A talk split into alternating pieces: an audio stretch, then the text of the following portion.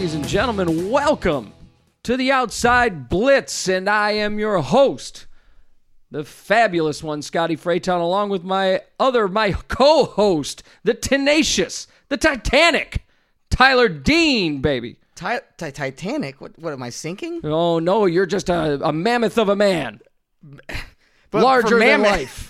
But Titanic was really not that big. I mean, most cruise ships nowadays are a lot bigger than the Titanic was. Well, you would know. You're always on cruise ships, Tyler. that is true. I am Mr. Vacay. Yeah, Captain Vacay there. Oh my lord. And ladies and gentlemen, we are going to be covering a ton of news in the NFL today. We're also going to be covering your top 10 free agents available in the uh, in the free agent market today. I think that's actually going to be a pretty exciting little segment there. Uh, we're going to be going over Tyler's top 10 free agents signed, the winners and losers of free agency, and in our second hour we'll be talking a little bit more about the draft. But first, ladies and gentlemen, I'd like to go into right off the top our winners and losers of the free agent market. And, uh, you know, I know Tyler and I have a lot of conflicting uh, opinions on this. Um, I, I know we've got two teams that we really think are really something special. And then uh, Tyler, he just doesn't seem to agree with me on the rest of them. Well, let- let's get that out of the, out of the, right off the bat here. Um, there's going to be some biases here and there because um, myself, I am a huge Baltimore Ravens fan, and and Scott is a huge Vikings fan, and sometimes we get a little delusional over over our own thoughts about our own teams, and so there's a lot of times that we agree to disagree on things, but uh, at the end of the day, purple. Uh, purple. That's it. yeah, that's exactly it. So, um, going into our winners and losers of free agency, uh, I mean, there are a number of signings that have happened. I, I personally, I I love um, my my first winner of free agency. I'm going to go into that right off the top. Is the Buffalo Bills. Um, I love what the Buffalo Bills have done um, over free agency. Yeah, I do too. I, I mean, there's a lot of things they've they've been very active in free agency and in, in trades as well. It seems like they're they're active almost every year. I and Buffalo they're they're kind of one of these these uh, anomalies. Every year you look at the Buffalo Bills roster and you think, man, these guys are really really going to be something special.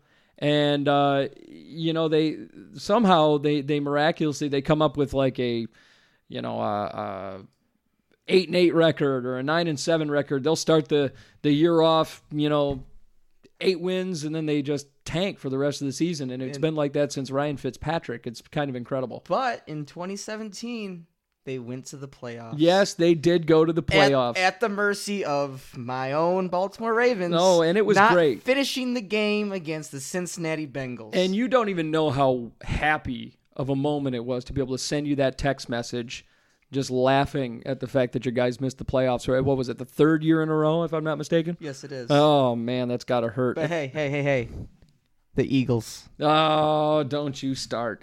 But looking at the Buffalo Bills here, I, I would love to see the I, I love to see the addition of AJ McCarron. I mean, it is a two year deal. We we have to understand that, that the Buffalo Bills are going to be in the QB market. Um, you know, it's it's kind of uh, uh, he's going to be kind of a hit or miss kind of player. I don't think he's going to be a starter moving in. Um, He, I think he will be the first year. I think it, it'd be smart to uh, let him start that year, even if they do draft a quarterback. Um, I, I'm I'm big on letting a quarterback develop behind somebody. I know McCarron hasn't been a starter, um, for all of his career, um, but he has had a couple of points in his career where he has shined in playoff games. He had a damn good game against uh, the Steelers in the playoffs. I believe it was 2016. Yeah, yep, that was 2016. I mean, McCarron is he's the, he's the kind of guy that that everybody thought um, he was going to be something spectacular, and and he didn't really uh, uh, pan out like I believe everybody thought he was going to. Um, realistically, they they reached into the bargain bin on that one. They they got away with a, a really good signing. He has a, a nice 66% completion rate, 97.1 quarterback rating, six touchdowns, two picks. I mean, is AJ McCarron uh, a first day starter for the Buffalo Bills? Questionable. I mean, especially when you're going into the, an NFL draft that is very, very heavy in in quarterbacks. Um, and I think that's going to be the ultimate question with two first round draft picks for the Buffalo Bills. Are they going to, you know, snag a quarterback? Uh, I believe they've got number 12.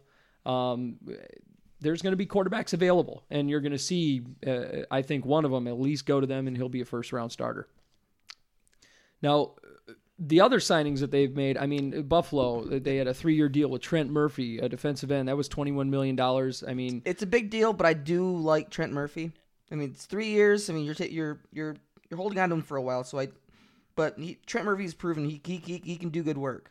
an interesting thing about about Murphy is that um, he's their fifth highest player, but he only makes seven million per year.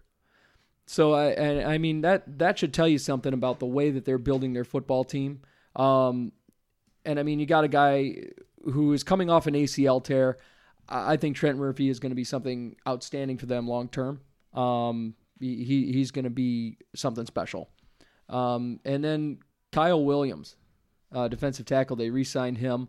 Uh, he's he's a, a longtime Buffalo Bill team captain, great leadership qualities. I mean, great defensive tackle. He's a Pro Bowler. Uh, to me, this is this is perfect. This is a perfect signing. Yep. And I got two other signings for you as we're as we're moving on through the winners here. Chris Ivory, um, underrated talent, and he signed a two-year deal for only five and a half million. He's been a few teams, and he's never really had that full breakout since he was on the Jets. Well, the interesting thing about about Chris Ivory is is he has the one big year in New York, and then he goes down to, to Jacksonville and literally just craps the bed. He does nothing. And and everybody's standing here going, what happened to Chris Ivory? I mean, he's got a lot of injury issues. Uh, do I feel that this could be a, a great spot for him? I mean, i- it's possible. You, you we have to remember uh, uh, Shady McCoy is still running around there in, in Buffalo. Know, that's what I, and that's what I mean. Is is Ivory is a good backup. No, yeah, He's a he's a he's a good utility guy in that role. And it, the problem in Jacksonville was they had uh he got there in in the midst of Fournette getting there, and everyone knew Fournette was going to blow up. oh yeah. And I mean- sure enough, he did, and with some injuries, but he he blew up. and Leonard Fournette is the kind of guy that's going to be the long term solution there. I mean, he he's the first long term solution in Jacksonville since I mean Maurice Jones-Drew, and and I don't think anybody can deny that at all. Because who who was the cat that Ivory was was uh, fighting for the starting job with a couple years uh, back? Uh, T.J. T.J. Yeldon. Yeldon, yeah, yeah, T.J. And Yeldon. he And- turned into a bust. Yeah, he, he turned out to be nothing. I mean, he had a decent year. Um, um, his first year when he actually took the starting position away. I mean, I a decent year. I'm not going to say he had some sort of outstanding year. He only broke about I think it was a little over 800 yards. But we haven't heard much from T.J. Yeldon, especially since Fournette came into the fold over there in Jacksonville. Agreed. Um, One more And- big signing I want to go to before we move on down the list here is Vontae Davis. Vontae Davis. Oh man, um, outstanding, outstanding signing. I loved this signing. And their defense is already pretty good. Yeah, the And- Bills. The Bills had a a, a, a little bit um uh, a little bit of a rough time in their secondary. Um, he's he's a, a big fill-in player. Um, he he's got and it's not a huge deal. I mean, it's, it's one year, five mil. yeah, I mean it's not a it's not a huge deal. It's a big prove it deal for him. I mean Vontae Davis is he's shut down, and and the guy that he's um, uh, replacing in that secondary, according to uh, many reports, is EJ Gaines, who who really, I mean, uh, you you sit there and you go who. I mean, it, Vontae Davis is going to be one of those guys that, that I think is going you- to you mean- dominate. You mean Philip Gaines? EJ Gaines went to Browns. Uh, let's see here. Vontae Davis.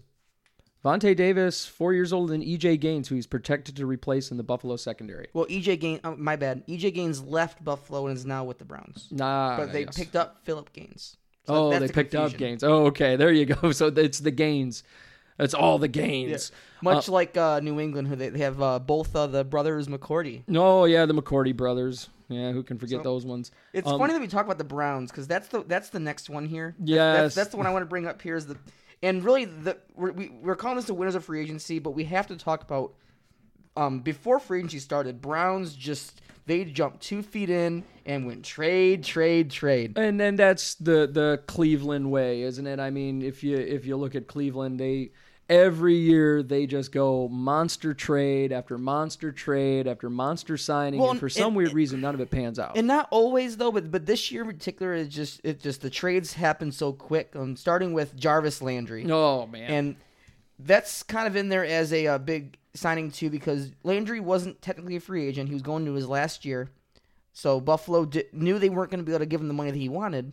So mm-hmm. what do you do as a, as a smart GM? You trade him. You're right. And, right. and who had more money than anybody going into this season? The Cleveland, Browns. Yep, and and it, I I think that the Browns, and, and I've been predicting this for years, and everybody thinks I'm a crazy person, but but I've been looking at the Cleveland Browns, going, these guys are going to create a, a long term team here. People are going to finally start recognizing that the Cleveland Browns are contenders, and and I agree. it, it's scary the the amount of talent they're they're adding. Uh, Carlos Hyde, I mean. Uh, And as someone who hates that entire division, mm, um, Cleveland's going to win eight games, in my opinion, this year. eight And- games. Wow. that I mean, this is obviously something that we're going to target later in podcasts as we get closer to the beginning of the season, as we go over the schedule. Right. But Cleveland is starting to make a dive. Um, not a dive, but they're starting to soar towards something special. Yep, and and they, I mean, it, it's not only that they're they're making these moves. Um, they they have two draft picks in the first round, both of which are in the top ten. I, I mean, if you look at the Cleveland Browns, I mean they they won in free agency this year, big time. Because let's see, just to just kind of spout through there's some of their signings here before we move on here. A, Drew Stanton is a backup quarterback. Um, Drew Stanton's not a liable starter, No, but he's proven to get the job done great within backup. within reason as a backup. Great backup. Um, I, I, you you can't you can't take away from from what Drew Stanton has done um, throughout his career. And I, know, I know you hate the Lions, I mean, he was great with the Lions. but um, remember, remember the year when Stafford went down? Then wh- who's the who's the backup behind? Uh, Shaun Staff- Hill. Yeah, Shaun Hill. Mm-hmm. He was doing really well. Then Shaun Hill went down, and here comes third string Drew Stanton. Drew and Stanton. everyone thought that Lions were going to lose every game after that, but they didn't. No, and they didn't, and they they continued to play uh, uh, decently. One one thing that um, kind of threw me for a loop and and makes me kind of scratch my head. Well, there were two moves that they made. Uh, the the Browns traded away Danny Shelton um, for a fifth round pick. Uh, Danny Shelton is a, is a top uh, defensive tackle, so they, they got a fifth round pick in 2018 for for this upcoming draft. Um, With as much money as they had, there was no reason to get rid of him. Right, and and I mean, they they tendered Josh Gordon. I, I understand what they're trying to do. I, I I I get it. And at the same time, it's like, uh, are you tendering Josh Gordon or the ghost of Josh Gordon? Um. But we can both agree that if he can stay off the drugs, Oh he yeah. has the potential of being the best receiver in the league. Clean Josh Gordon is good Josh Gordon. I, I don't think that's any question. Um. And and you know they they traded Cody Kessler away to Jacksonville, which I'm I'm surprised by. Um, that, that was just a surprising move altogether. They traded. I mean, they they had a little bit of a fire sale go on of some of some veteran players. Um, Which was bound to happen with the amount of trades they made, knowing they had to make big contracts. So you, you had uh, Carlos Hyde come into the team that they, they, they just re- they picked up during free agency, and their new at least before the draft, their new starting quarterback Tyrod Taylor that they traded from the Bills. right, and and Tyrod that that was one of those weird moves. Uh, I I don't believe Tyrod Taylor has ever been a starter in this league. Tyrod Taylor is the kind of guy that that plugged into the Buffalo Bills. He got hot, and then after that, nobody really, you know, put much stock in Tyrod Taylor. I mean, you don't see him flying off fantasy boards. You you don't see people talking about Tyrod Taylor, and I, I mean, he he did fine for his first year, but was Tyrod Taylor really the guy in Buffalo? I mean, he got benched for a game. You saw what happened when he left. They, Right. Did they score points that week, or they just get they did they just get really beat up? Right, but the, but the guy that they, they stuck in there, I mean, you, you bench Tyrod and you put in a six rounder and then scratch your head wondering, well, what happened? Well, this is what happened. You took Tyrod Taylor, who is who was your starter for the last three years, and you benched him for a game and wondered why a sixth star, a sixth rounder couldn't couldn't pick up the pieces. I mean, I could see if you had a a long time backup. You know, sitting in the wings. Oh, hey, let's say, oh, let's say you had like Chad Henne sitting in the back. Well, oh, okay, we'll we'll talk. You know, but you know, Tyrod Taylor getting benched for uh, I forgot what the guy's name is. That shows you how important he was. And one last thing on the Browns here, uh, going to the Carlos Hyde pickup. Um, this is important because I think most people are on the same page that before this pickup happened, everyone thought Cleveland was drafting Barkley. That was a big thing because they, they had let Crowell go, and they had they had a big void at running back. Right. But the signing of Carlos Hyde, who's still a good back, I think he had what one down season. Yep, and he's But- he's 31 years old. So Is I he mean, 31 I believe he's 31 years old, if I'm not mistaken. Man, that I, I don't know. But well, my point on Carlos Hyde is uh, he's a good back. No, I, I take But- that back. I'm wrong. I'm dead wrong. He's only 27. That's what I thought. Yep, I'm dead wrong. My apologies. But the fact that he's still a young back and they spit out the money for him, if I'm not mistaken, uh, he has a three year three year fifteen million dollar deal. Yep, and you're getting him right until his his age 30 year. Which when I mean, realistically, if he plays like he did in his first couple of years, that is that is cheap. It's Right. five year about five five mil a year for a running back. Yeah. But that throws a big wrench in what exactly is Cleveland going to do in the draft? yeah, Especially they exactly. have two picks in the top four. two picks in the top four, and and they do have some other glaring team needs that we'll go over in, in a little while here.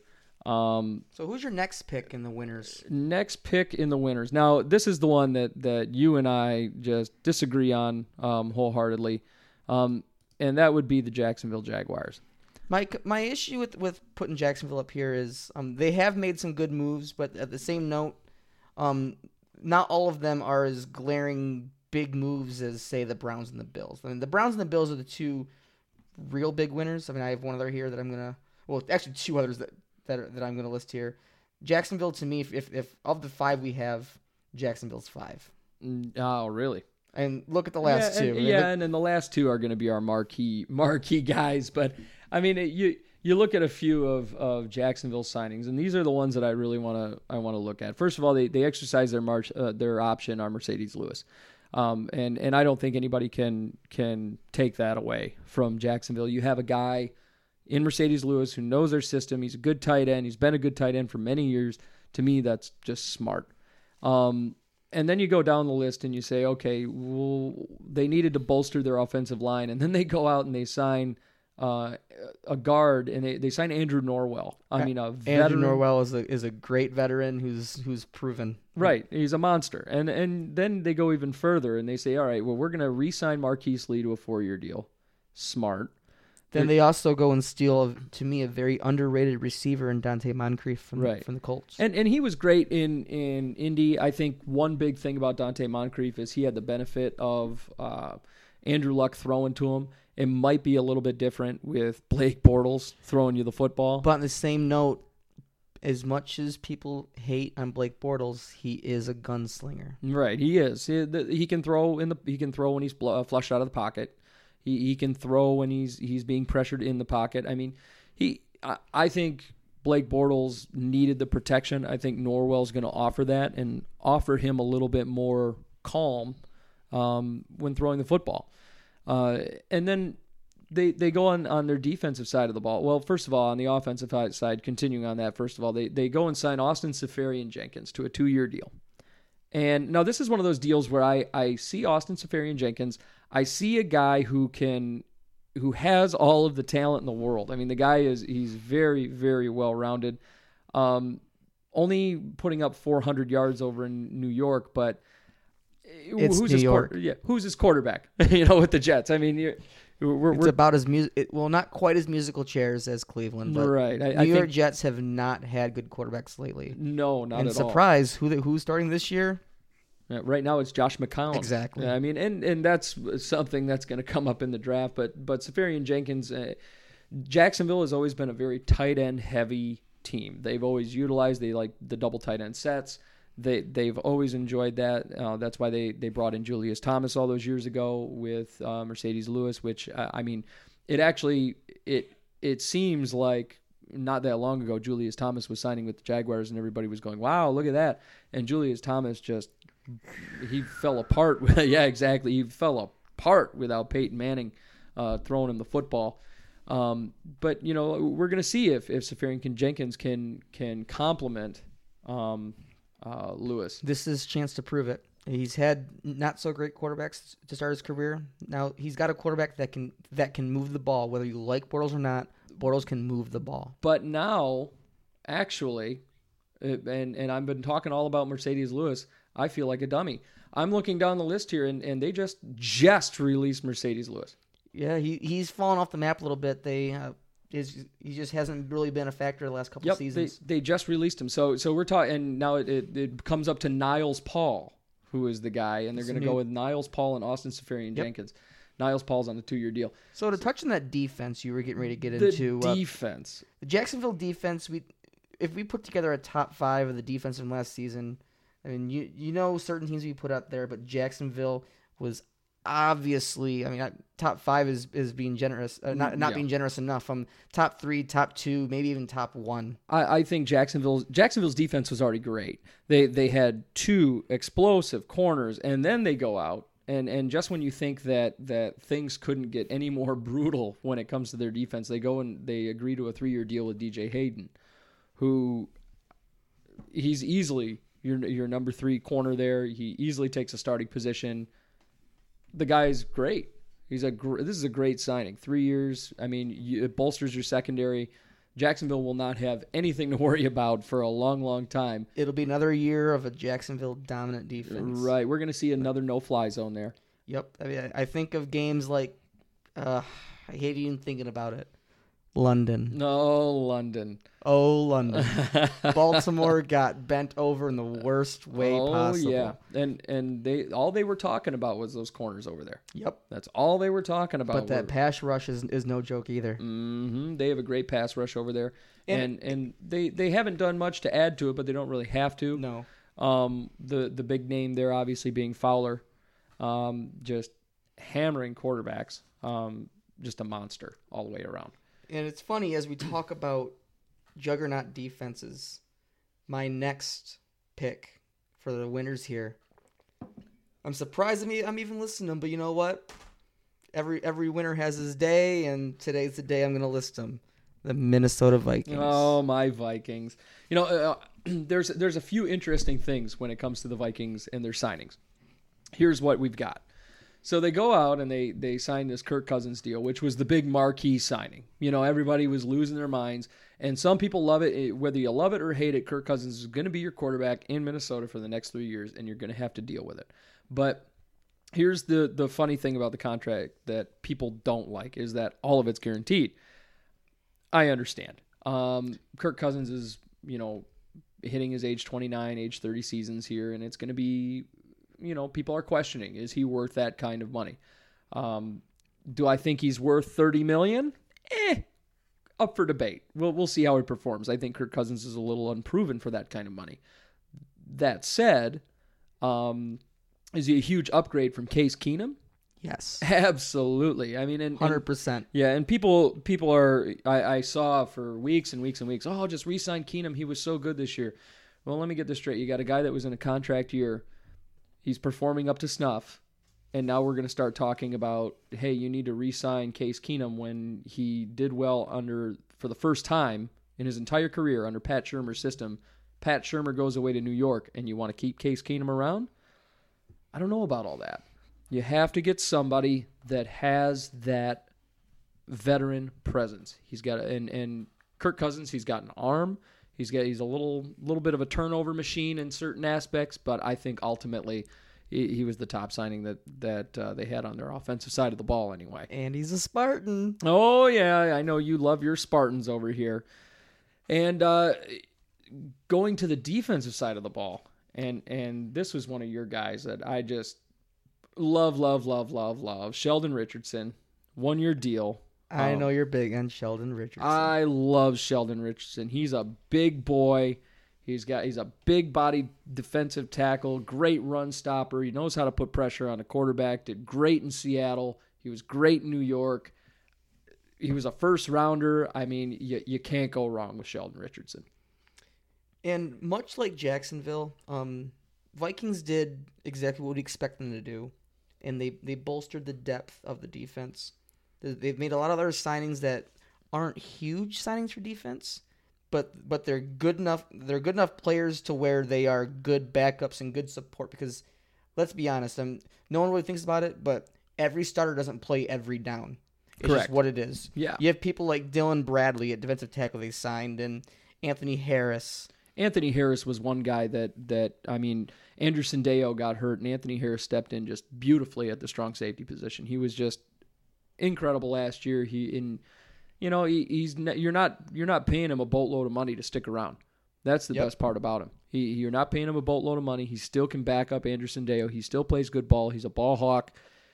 Good player. He's a very, very good player. And a, and a lot of people don't think about the fact that injuries happen. They happen a lot more often than people think they do. Mm. Um, just to jump to my Ravens for a second. Uh, a few years back, um, the, the everyone knows that Haloti Ngata was the guy in Baltimore for a long time. Yep. He got older, but one year he went down. He he was gone for for a good part of the season.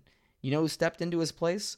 Everyone knows his name now because uh, at the time no one did, but now everyone knows he's a great defender, and that's Timmy Jernigan. Yep. Tim Timmy Jernigan. Jernigan out of nowhere. I mean, he was he, he's a third rounder. He came in and did the job, Mm-hmm. and he eventually moved on and got a huge deal. But that's that's that's what happens when you're a good player and, and you're on a team that at the time didn't have a cap. Correct, and those are the guys that are gonna that are gonna step up and and be all stars in this league, and that's what you hope out of late round picks or or third anywhere third or later anyway. You you hope that those guys, if if a dude goes down, if one of your first round defensive tackles goes down or whoever, they those guys are going to be able to step up, fill that spot, and realistically, they, they got away with with dumping off Ngata you know, and and they they got to keep Jernigan around, which I mean, uh, to be honest, they probably paid less for Jernigan than they did than they would have Haloti Ngata. Three years at a rookie deal, Absolutely, which is a beautiful, beautiful thing. and then so they also signed, re-signed uh, Forbath. Um, Yep. A lot of people aren't viewing this as a big deal, but especially when- when you're uh, listening to two guys who know what a bad kicker can be. Oh, Gary Anderson, and he wasn't even a Gary bad kicker. Anderson. Uh, Gary Anderson wasn't even Um, a bad Billy kicker. Billy Cundiff for me. Blair Walsh. Blair Walsh for you. Like, so that's two God. for you. Well, and, and I'm not going to sit here and say Gary Anderson was a bad kicker because he had a perfect, perfect season leading up to that big wide left that I drink to forget from 1988. Well, yeah, and a lot of times you can't expect it. Um, the year that Billy Cudniff missed that field goal, he was voted in the Pro Bowl. Yep. He had, he had a ninety percent um completion percentage, but sometimes it's just there is certain kicks you can't miss, right. And no uh, matter who you are. But I think the the ones there well, there's two signings for the for the Vikings that went under the radar. People people didn't realize how big of a deal they were. Um, the first one was cornerback Marcus Sherels. Uh, he he's their their key returner. He returns all their kickoffs, all their punts. The guy's a speed demon. Um, he outperformed Cordarrelle Patterson for that that that starting position there. I mean, he and he's not going to be your your incredible corner. I don't think Sherels is by any means going to be the guy in that aspect. Cordarrelle Patterson, Patterson's also overrated. We're all way overrated. He had the one really good game, and actually, it's funny that we that is that game. It was the snowball, Oh, the the purple snowball. snowball. The yeah, the purple snowball was fun, but I mean, outside of that, Patterson he was nothing. Sherels took the job from him, and they they re-signed him. They they put him on a one-year deal. He is getting older, but he's still fast. He's still elusive. And the other guy that they re-signed, and it was it was the one of their last free agent signings that that anybody really looked at. It was uh, wide receiver Kendall Wright. Um, led Chicago in pass yards and, and receptions last year. He was their number one. Um, Kendall Wright's a guy that uh, he he hasn't had the benefit of of wonderful quarterback play over his career, and um, Trubisky of gave him a little bit of a bolster, I think. But uh, you know, he I mean Mitchell Trubisky is going to wind up being something very special in the league long term. But Kendall Wright was was there to help this quarterback excel, and I think that means a lot. No, that's, that's definitely a good signing, an underrated signing that could really help Cousins into his new team. Oh, and, and very cheap on top of it. I mean, it was it was a cheap signing. You you you basically got the guy on a discount, and and I think that shows a couple of things for the Vikings. It shows that they can't trust a guy like Laquan Treadwell to because he hasn't you know blossomed the, the way that they expect a first round wide receiver to to excel. Um, and and the, there are other guys out there on their team from a receiver standpoint that um, from a receiver standpoint that that I think that uh, really I mean Stacy Coley. Who who is Stacy Coley? I mean uh, he was he is a nobody and he did a whole lot of nothing last year. Um, Rodney Adams that was another guy. I mean it just it's like a who's who of nobodies I, I think the Vikings they they added that third receiver. They got rid of Jarius Wright, and Jarius Wright's good for a big play here and there. But is Jarius Wright really a breakout kind of guy? Not particularly. Kendall Wright is a breakout kind of guy that you can trust. He's the kind of guy that you know has good hands. He's been in this league for several years. Kendall Wright was a very, very good signing for the Minnesota Vikings.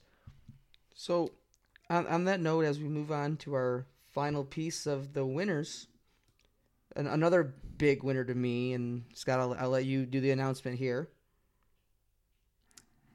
The Los Angeles Rams. I believe that the LA Rams absolutely decimated free agency in a way that nobody could have ever expected. Um, the way that they they made moves, the way that they they I mean they got steals on certain players. They straight up stole. For example, Aqib Talib. How do you steal a fifth round, uh, or uh, you steal Aqib Talib for a fifth round pick to Denver? I mean, like absolutely stole the guy. I, I mean, And what's scary about their free agency is how good was the Rams defense last year? Oh, and, and their their defense, uh, uh, just when you think it couldn't get better, it gets better. I think you're talking about the number one defense going in 2018. Absolutely. I mean, and and I think the Vikings will be a close second, but I, I mean the also, Rams. Jacksonville Jaguars. Yep, and but I mean, you look at at the Rams. Uh, first, that they uh, they they trade Robert Quinn away, they get a sixth round pick, they get a fourth round pick, and then they get another sixth round pick. Like, or I'm sorry, they they traded uh, what the sixth round pick and Robert Quinn for a sixth round and a fourth round. I mean, you, they get away with with murder on that. I mean, really, they they did. And Robert Quinn was going into a contract year anyway. I mean, they got away with the one on that one. Um, they traded away Alec Ogletree. They got a couple, you know, they got a couple picks for that. Um, but then they go out. You, you don't think that they can make their their corners any better, and then they go out and they sign Sam, Sam, Shields. Sam Shields for for the love of God, you know, and and then they go out and get Robey-Coleman on top of it, who was absolutely excellent last year, and they get him for a three year deal to add insult to injury, and then uh, up front, When you think that that they're they've already had this great free agency, you had Sam Shields, Talib, Robey-Coleman, but then they go and add out of nowhere and Dom- Ndamukong Yeah, Suh. and Ndamukong Suh and and Suh Suh post Lions hasn't performed. Let's let's face facts. I mean, post Lions and Dominican Suh has not been the guy. has he not performed out of choice, or has he just has he just been greedy? He's like, you know what, I got my money. Who cares? Right. And and Sue I, and and it was a smart deal because they signed him to one year. One thing about Ndamukong Suh that that struck me was the headline that when they interviewed him, he said, "I want to go to the guy who is the highest bidder." And it sh- kind of showed you a little bit about Ndamukong Suh. A lot He- of people pulled out after hearing that. Right. He he's clearly all about the money, and Ndamukong Suh is very clearly about Ndamukong Suh. But if he performs, Yeah, if he performs up to snuff, this could be a dangerous, dangerous, dangerous front line for the Rams. And I think the big question comes in is if Ndamukong Suh comes to play like he did in Detroit, if he comes to play in LA like he did with the Lions, does Ndamukong Suh still get that long term deal, or does Ndamukong Suh get another one year, whatever kind of contract? Here's my take: If he comes to play, he's still young enough. He'll he'll get a three year deal, probably roughly what he's getting now. He's getting 14 million that one year. He'll get a three year deal for 14 million per year. Mm. But if he goes and proves that he's out there for the money, as he's shown in Miami, Right. his next deal will be a three year deal. Mm-hmm. Potentially, it could be a one, but I could see a three year deal down to like seven. Right, and and Suh, he's very disruptive. He he knows how to. He, the the trouble with Suh is he's a double edged sword. He's disruptive up front to quarterbacks and running backs, fantastic. But he's also disruptive behind the scenes with his crappy attitude, and I think that nobody can can dispute that. Uh, and Ndamukong Suh has has created issues for himself off the field that I don't think. I mean, drunk driving charges and getting into car accidents and fleeing the scene and whatever the heck else. I and, think. and, you- and how about the on the field issues of um I mean if I, I don't got that in front of me, but how many penalties do you think he's committed that could have been avoided 15 yards here, stomping on Rodgers, everything everything else that he's done that has costed his team. Like as good as a player he is, he's costed his own defense yards in many critical situations. Correct, and and that's that. You know, you, the the big problem I've always had with Suh is he plows through the line. He gets up to the quarterback. The quarterback throws the ball, and then you have the ability to count to to three or four before he's belting the quarterback and causing an unnecessary roughness foul. That is an issue for the Rams, and I think the Rams will need to look at that. They just had the coach of the year, um, and I, I think it's definitely something they need to to look into. And my big thing on giving Suh the benefit of the doubt here, and, and not, it's not that he can turn himself around. Is I'm I'm someone who who's watched the team grow in, in my in my Ravens who that's shown that if you have a team full of veterans, it can it can dial back players like this. Like Ray Lewis and Ed Reed did a fantastic job at bringing they they made they turned Suggs from a uh, player who had problems in college to the now Raven leader. Correct. Um, and it doesn't always happen, but when you have veterans in the team like the Rams do, I mean Talib's gonna Talib and Shields are gonna be a great leadership for that defense. Well, and and yeah, and and Talib is is one of those guys that. It's it's interesting because Talib has he was a, a problem child uh, all throughout his career. Was was he was a problem child. And then he came to Denver, and, and suddenly Aqib Talib has has grown into this this calm, level-headed corner that has come to play the game, and I think a lot of that uh, had to do with Bill Belichick. And uh, one more signing just before we we head into our, our first break. One more signing I wanted to point out for the LA Rams um, is the the center John Sullivan. Uh, Wiley veteran, two year deal. Um, guys had one injury his entire career, and uh, this guy could be something really fantastic on their offensive line. Um, he's a true leader. He's a he was a captain with the Minnesota Vikings. I mean, really, John Sullivan, fantastic contract, and and they they didn't get him long term, given his age, smart, but they didn't exactly get him long term. And and so if he doesn't come to perform, he doesn't come to play, then you know you can walk away from that contract and not really have to to lose your butt on it. I, I agree in that 100. So uh, with that, we're going to take a, our first little break. Uh, we got three tunes coming up here, and uh, we'll uh, be coming right back at you with more free agency stuff in a minute. Stay tuned.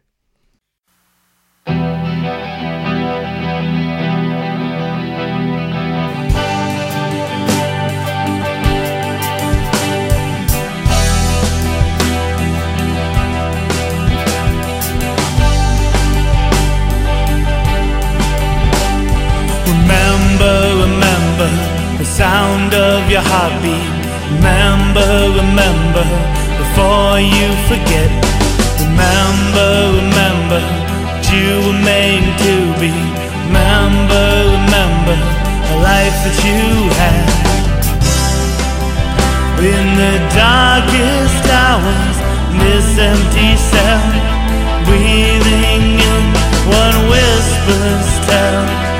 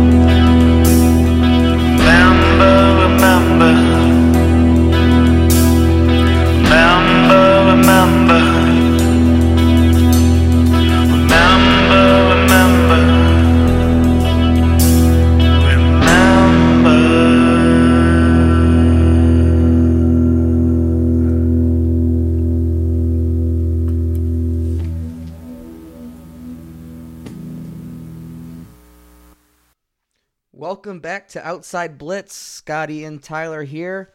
We're going into our next segment here, the losers of free agency. Oh, the losers. Wah, wah, wah. You- always have your winners, but there's always the losers as well. Always, always, always, especially when it comes to the NFL.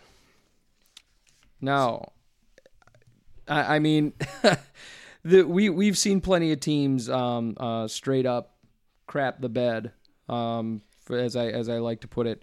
But Um, sometimes the biggest losers aren't the ones that crap the bed, but just didn't move. No, no, and, and there are plenty of guys that, that just haven't moved. Um, one one team that I, I wanted to talk about for a loser, I think, um, and I don't know how you feel about it.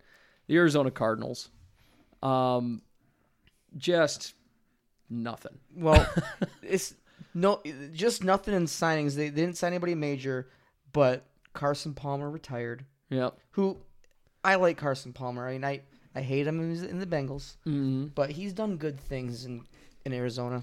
Well, and the, my big problem, I mean, if you look at at Arizona, who they lost versus who they gained, they they didn't they didn't uh, fix anything. They they overpaid for Sam Bradford, they overpaid for Mike Glennon. Um, and they, and then they overpaid for Glennon on a two year contract. And and I'm just going to say right off the top, I do not understand this fascination with with the the Sam Bradford's wooden knees and and the unproven nobody Mike Glennon. I, I don't understand it. I don't get why why why teams are just paying out these buku dollars for these guys when they have no business making that kind of money whatsoever. And they, and on top of that, they uh, went and lost their safety. I, I know he he wasn't playing quite up to snuff for what everyone expected, but he was still a good safety. That, and I'm talking about the Honey Badger. Yeah, Tyrann Mathieu, he's young. He he's he's I I mean the guy is 26 years old, 25 years old, 25. And he's he's he's fast, he's a great run stopper, great tackler in the open field. I don't understand how you can let a guy as as as uh, powerful in your secondary go. He he was the heart and soul of that team for a while and and he's gone on to greener pastures uh, in Houston there. I, realistically, Another great defense. Oh, another great defense, and and Tyrann Mathieu. I mean, th- I I feel like the Arizona Cardinals used him so wrong, and then they just let him walk right through the door like it was nobody's business. I think the only positive thing you can really take away from eh, well, there's two positive things you can take away from the Arizona Cardinals. They released Adrian Peterson, which was just an outlandish contract from the get, even giving that guy 3.5. It, uh, I'm not even going to say they released Adrian Peterson. They released the ghost of Adrian Peterson. I was gonna say you. I, I know that a, a Scotty Fraytown formerly would have just been all over Adrian Peterson. oh yeah, but he's at that point in his career where it, can you really call it a career? I mean, his career's done. he's done. And and Adrian Peterson is, I mean, he, he's he hit his 30s. He he tore his ACLs. I mean, is Adrian Peterson the same guy? He did other things too. but- Yeah, yeah. I mean, well, I mean, get your switch, but Adrian Peterson is gone. Um, and then the other the other positive thing that they did, and and it's the only thing that I can really say that I'm really behind is they signed Andre Smith to a two year contract. Um, veteran player, veteran offensive tackle. Um, But at the same time, eh. yeah, is is he? A, I mean, he'll be a starter in Arizona for sure. But is Andre Smith like really just a top notch offensive tackle? Not particularly. Um, I don't. Uh, was it a good signing for sure? For the, I mean, the amount of money they gave him for the short term deal, absolutely. Agreed. But but for for a guy like for for the Arizona Cardinals, I mean, I, am looking at some of these names on uh, and and I'm going who, um, and, And, but one more underrated loss for them is I don't think anybody realizes the importance of John Brown. He Oh, had yeah. the bad season this last season. He got hurt. yeah, But John Brown is was proven to be a great target for Palmer and Bradford's.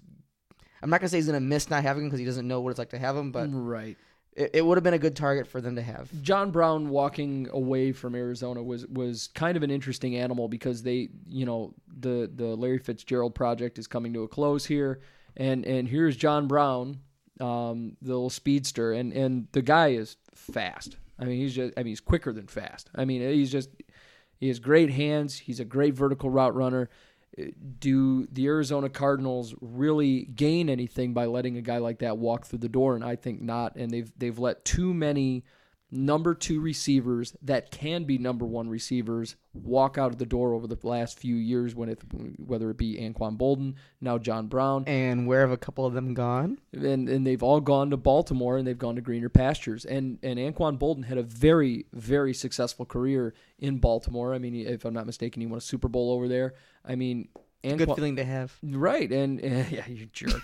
but uh, you know, Anquan Boldin uh, he's he was a fantastic receiver in Baltimore, and I think he's gonna, you know, John Brown is is gonna be no different. But this deal with John Brown is different than the Boldin deal for for the sense that with John Brown, they they only gave him one year, five million. Like yeah. Arizona couldn't replicate that really. Now, I, I think one thing is is you're going to give him a one year deal. Um, I, I, I think Arizona you know, some sometimes the general managers in the NFL I think are a little too nearsighted, and I think they they don't think long term when it comes to um, uh, they don't think long term when it comes to hey this guy he had one bad year he was hurt oh, he's in a contract year. Well, I'm just going to let him walk out the door. Well, why would you let him walk out the door? He had one bad year in a contract year, and and I don't think they're thinking about the future. John Brown has this man is entering his prime, and he proved uh, uh, two years ago that that he can be a number one guy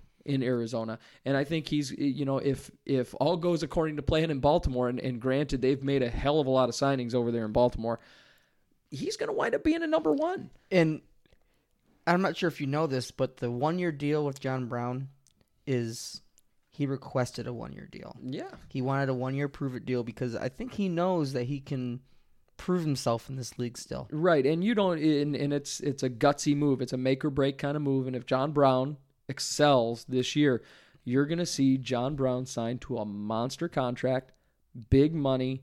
Um, he, will probably. I mean, he's 28 years old, so you're, you're probably going to be looking at him. Uh, uh, probably getting about a four, four maybe five year if he's lucky. But I think a mm-hmm. four year deal is probably a little more reasonable for John Brown uh, long term. Like I know I'm getting ahead of myself, but just just just picture this: John Brown having that Jacoby Jones moment, for example. Right. I mean, even if he doesn't have a monster year, if he had a Jacoby, just a, a Jacoby Jones beat the safety moment and say the playoffs, mm-hmm it's going to be enough to give him the deal he wants. Correct. And um, now I'm gonna I'm gonna move up to my next loser of free agency that I just think just had a horrible horrible offseason thus far. Uh, the Denver Broncos. Um, you go out and you lose Aqib Talib. Uh, and and you, all you get out of him is a fifth round pick. I mean, I, I don't understand how you can let a guy, the, a player, the caliber of Aqib Talib, a pass defender, the caliber of Aqib Talib, walk out the door for a fifth rounder. And I'll never understand it because uh, right after the Super Bowl for Ravens in 2012, they did, they did the exact same thing. Right. They traded Anquan Boldin to the to 49ers for a sixth round pick. Right, and it, like, it's what senseless. are you doing? It's senseless like, move. Unless there's something we don't understand from the GM perspective, which is possible, because mm-hmm. we're here doing a podcast and they're making mm, buku, buku bucks yeah. as general managers. But just there's some of the, these picks that just make me scratch my head. Right, and and I mean, I, think the one the one real big. I mean, you can take a couple positives away. I mean, Tramaine Brock is a good corner. Um, is he is he a, a, a, shutdown corner? Is he your number one corner? I don't, I don't know about all that. Tramaine Brock, he, you know, it, it was a one year prove it deal. He's coming off of a one year deal over in Minnesota, and and realistically, Tramaine Brock was a, a number three, possibly number four corner over there in Minnesota. So do I really think that it's really you know earth shattering. I'm not really sold on it. Um, the one positive thing that the Broncos did, I'm you know me, I like playing benefit of the doubt here. Mm-hmm. The the Case Keenum deal. I mean, a lot of people said, well, Case Keenum had the one good year in, in Vikings, which is true. If you look at his stats, he's had the one good season. Mm-hmm. But for the way quarterbacks are going in this market, I mean, Mike Glennon was given a 16 mil per year deal going before they drafted uh, uh, uh, Winston. Right. But uh, they gave Keenum under 20 million, mm-hmm. which is weirdly less than the quarterback who was behind him in the depth chart in, in Sam Bradford. Right. So the Keenum deal, I think a lot of people thought he'd get north of 20 million, but the fact that they gave him eight, 18 million a year for two seasons, Mm. so 36 years, so 36 million total, that, that that's a positive thing. In but a way. there is in a, in a way because I also believe that Case Keenum's gonna fall on his butt and fail. Yeah, he, he's about to go into Thunderdome there. Case Keenum has been a, a dome quarterback for a long time. He doesn't play in bad weather. And then you get a, a guy like Case Keenum who, uh, to me, he's excelled. He excelled in one one scheme, and that's Pat Shurmur. Now, if Case Keenum, Keenum went away to New York and, and to the Giants and became the starter over there, I think Case Keenum would be excelling. But Case Keenum is a system guy. He is the kind of guy that's going to walk into to Denver and he is going to get absolutely annihilated this year. And and you will not see Case Keenum. Uh, I'm going to say after week nine, you're going to see him riding the bench. And, and whoever his backup is, I mean, and I, really you don't know because Trevor Siemian just walked out the door to Minnesota And this year. Osweiler. Yeah, and Osweiler is long gone. I mean, And- re- And going into their losses here, I, we talked about Keenum and the quarterback losses. I mean, it's going to be a rough year for that offense. I think it. Demaryius Thomas is aging. yo for so, sure. So Sanders, Mm-hmm. but uh, they also lost Latimer, Yes, who I think is a great player. he really is. That hurt. He's a, he's a wonderful player. The the one positive, and and I'm gonna I, I'm gonna say that there's a different positive than than you when it comes to Case Keenum. I, I like the signing of Matt Paradis um, to that one year contract. Um, he's just an outstanding center. Um, just very high end player. Uh, great hands. He he's been solid for them for a long time. I'm I'm a little surprised that they only gave him a one year deal. Um, but uh, from from my standpoint, you get a guy like Matt Paradis. That's your guy that you start building your offensive line around. That's the guy you start really creating something special with. Agreed. And and I- I, I don't think anybody can question uh, uh, the caliber player that he is. Um, moving on to the next. You're getting ahead of yourself. This is this is this is my turn. Oh, you go ahead. You do what you do, baby. So this one is isn't is about much about what they didn't do, but what they lost, and that's the Seahawks. No, Just take a boy. list of the. Here's the list of the people they lost. They lost Richard Sherman. They lost Michael Bennett. They lost Sheldon Richardson, Jimmy Graham, and an underrated receiver to me in Paul Richardson. Uh, and yeah, and that's Seattle Seahawks might as well just started. Uh, they might as well walked into the winter meetings and just started posting flyers. You know, fire sale in Seattle. I, it was it just a, a stupid amount of of just great players walking out the door. And and these are. I mean, I understand they're maybe they're trying to make cap room. I, I don't know, but the the amount of players that Seattle just watched waltz out the door. They're they are low in cap, and and this is something that, that a lot of people talked about a few years ago when they were they won that first Super Bowl, and then the, the, there's the next year when I'm sorry they should have won, Yeah. Yep. They should have won that uh, for sure. but that was a bad coaching decision. But that's besides the point. Everyone, a lot of those players were skills? on rookie deals.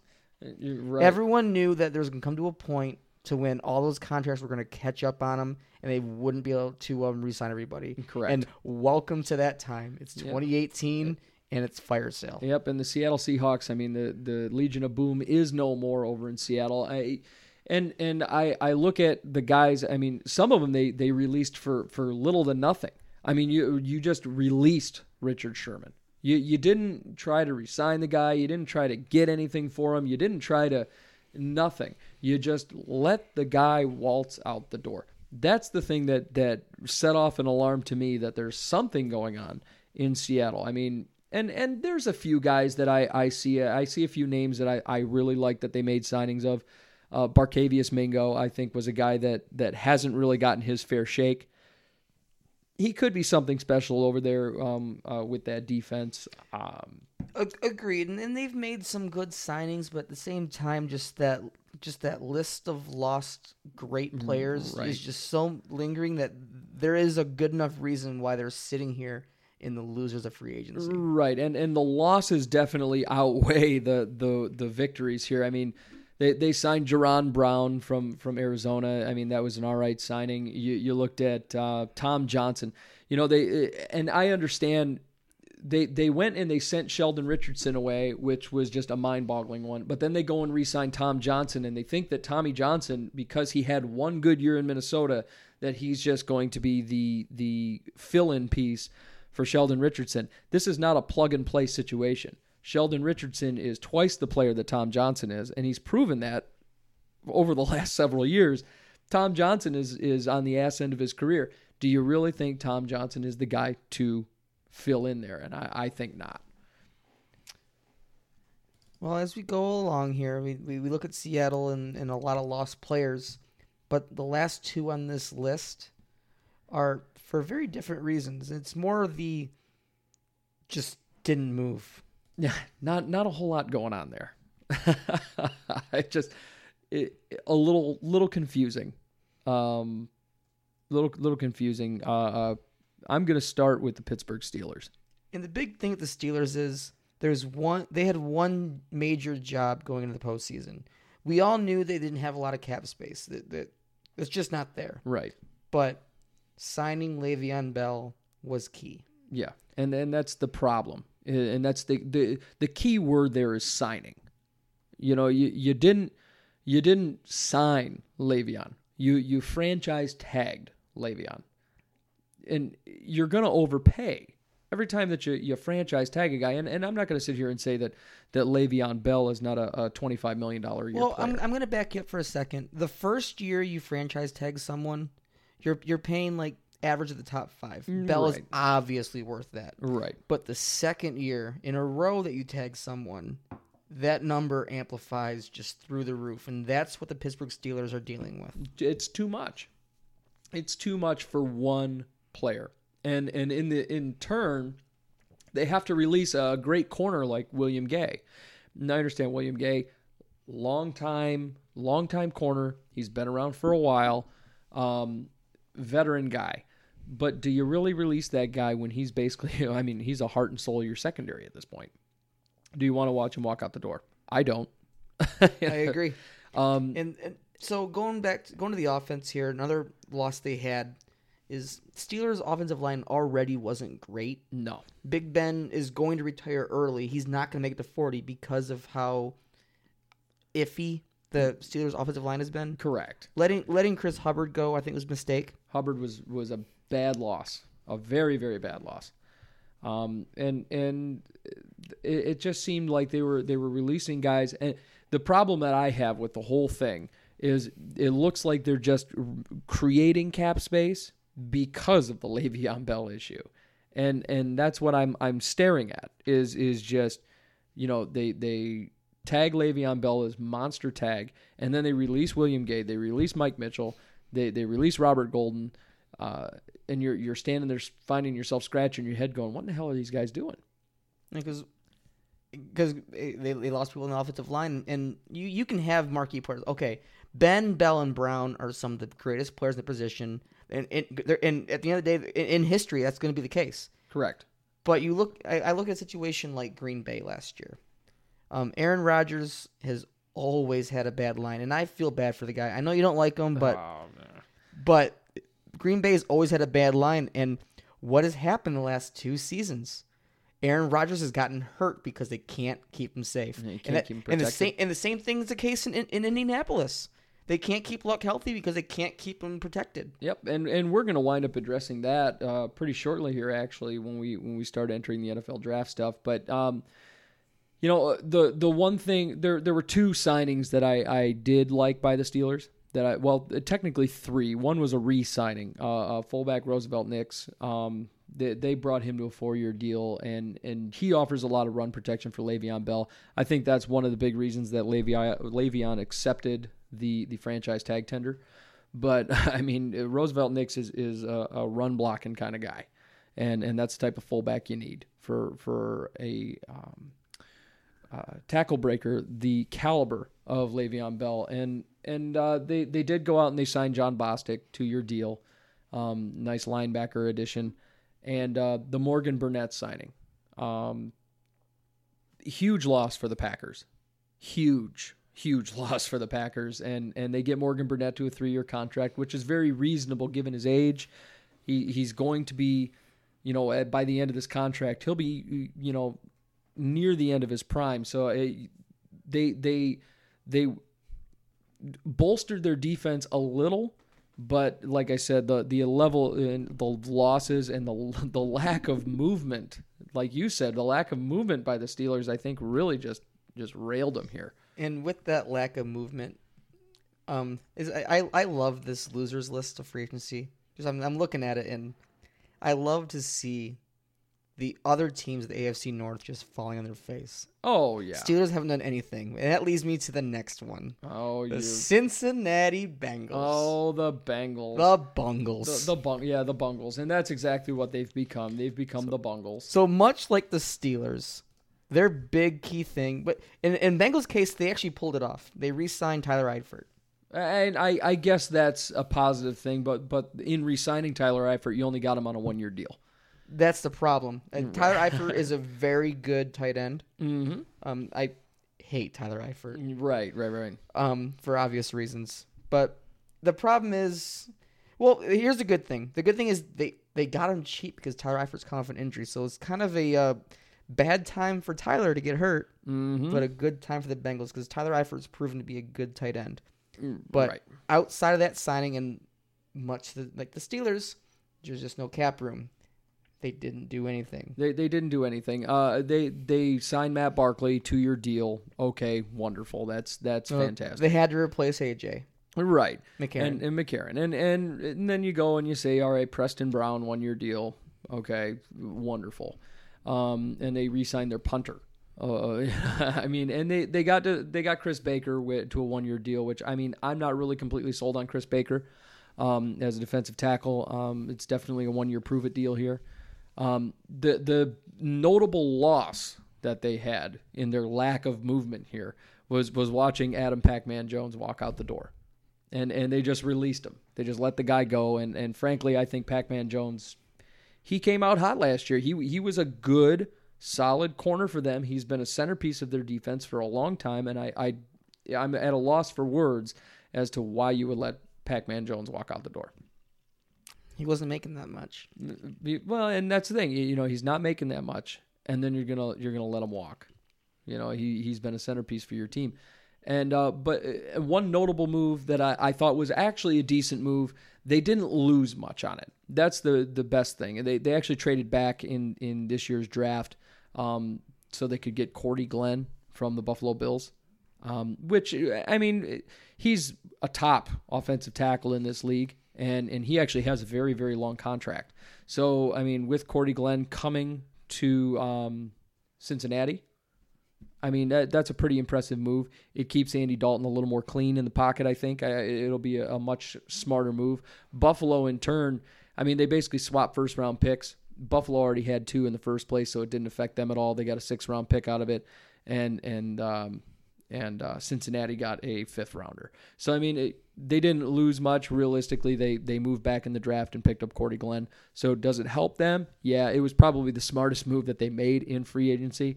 But beyond that, everything else was kind of a bust. Smartest by default. Yeah, didn't do anything. exactly. I mean, it, they didn't do much of anything else.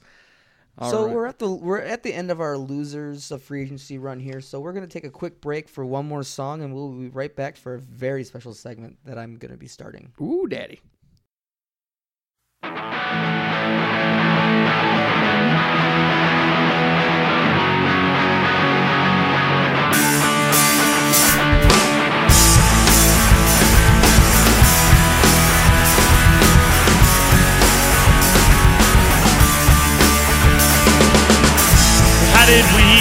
Get so wrong? The tears I'm facing so young. told you all the song that we paid, taking yourself to another grave, thinking you're just not good enough. Maybe it's time to just give up. I see scars on you with pain in your eyes, hurts to know you don't realize more to you just a broken thing. You're beautiful to me.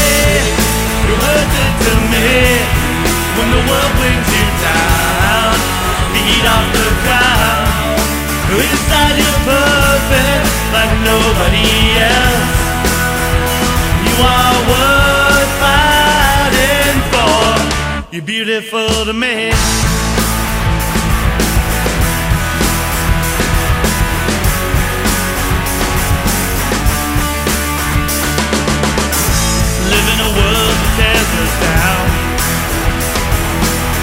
With a Hollywood dream that can't If you don't fit the box, we toss you aside. Never care for what's inside. How can we go on like this? Blind to the beauty that we miss. I see scars on your wrist, pain in your eyes. Hurts to know you don't realize. More to you, just a broken thing you're beautiful to me, worth it to me. When the world brings you down, feet off the ground. Inside you're perfect, like nobody else. You are worth fighting for. You're beautiful to me. Beautiful to me. Yeah. Why do we care what this world thinks we are? Made for greater things. Why do we care what this world thinks? Why do we care what this world thinks we are? Made for greater things. Why do we care what this world thinks? Why do we care what this world thinks we are? Made for greater things. Stop caring what this world thinks. You're beautiful to me. You're worth it to me. When the world brings you down, feet off the ground. Inside you're perfect like nobody else. You are worth fighting for. You're beautiful to me. You're worth it to me. When the world brings you down, feet off the ground. Inside you're perfect like nobody else. You are worth You're beautiful to me. And welcome back, ladies and gentlemen, to uh, the Outside Blitz. And uh, we are back here with our good, wonderful, amazing, titillating Tyler Dean. And, Titillating? uh, titillating. What does I- that even mean? Oh, you don't even want to know. but uh, we are going to be uh, entering our next segment, um, what I affectionately like to call. Titans Top 10. Woo, Daddy. Tyler, take it away, baby. Tyler's top 10. This is a segment that you're going to see very frequently. Maybe not every show, but something I, I like I want to do because I need to hijack the show from Scotty here because he likes to talk. Uh, I love the sound of my own voice. So I need to shut him up every once in a while. So this gives me a chance to start talking. He can chime in, but this is this is my shit. So we're this for this episode we're gonna do Tyler's top ten free agency signings. I'm sure nobody's shocked that's what we're doing. Yeah, but we're, we've been talking a lot of free agency here today, and, and we are in the off season, so I hope you're all prepared for that. So this is going. we- We've, we've talked about the winners and losers, and we've talked about signings that teams have done. But this is going into individual signings, and these are players that I feel like this isn't necessarily the top ten best players that were signed, but there's just the the way that these players may or may not impact their new teams. And there's some players that people aren't going to agree with, but I think that th- these players can prove to uh, be great assets for the teams they're going to. So here we go for for Tyler's top ten. Number ten, I'm going with Austin Seferian Jenkins. Wow. I know that is a very uh, interesting pick for for the list here, Strange pick. and the reason I'm going with this is because the Jaguars have lost Team Allen. Allen Hurns and Allen Robinson are gone. That's going to be a big hit to Blake Bortles. And I feel that that Austin Seferian Jenkins is, is undervalued for what he's done. He's been with um, some under not underrated, but uh, not so great quarterbacks. Yes. And I feel like uh, Seferian Jenkins is a is a big bodied tight end. He's 250 pounds, roughly, Yeah, he's a big guy. and I think he's six three. Yep, he's, he's got great hands too. Actually, I, and he's been with players with quarterbacks that have been iffy. less than mediocre. We'll say that. Yeah. so, and again, as I've said in the past, not everyone is a big fan of Blake Bortles. But Blake Bortles is a gunslinger.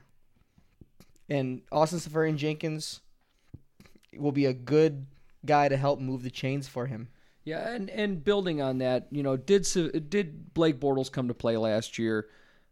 I, I would argue, you know, some games he some games he showed up, some some games he didn't. You know, you you were never really sure what you were going to get from Blake Bortles on a week to week basis. You know, there were there were weeks like London, and then there were weeks where he would just be getting blown out. But Seferian Jenkins, But it's very similar to your boy Case Keenum. You're right, and and uh, Seferian Jenkins is one of those guys. It's like we were talking about earlier on in the show, where you have uh, uh, Seferian Jenkins, lined up with another big-bodied tight end. They love those double tight end sets. Um, Seferian Jenkins has never in his career put up, you know, monster numbers. I think this last year he put up a little over 400 yards. But is Seferian Jenkins going to be a guy that could have a career explosion here in Jacksonville? Absolutely, and I, I, I actually 110% agree um, with that uh, selection there, Tyler. It, and, and and the thing with that is the the two big guys they're going to have there now because you lost both Allens. You're going to have Austin Seferian Jenkins and Marquise Lee. Those are going to be the two guys that people are going to go towards, and and that's going to be key for Bortles' success as he goes into. Uh, because I was one of those guys.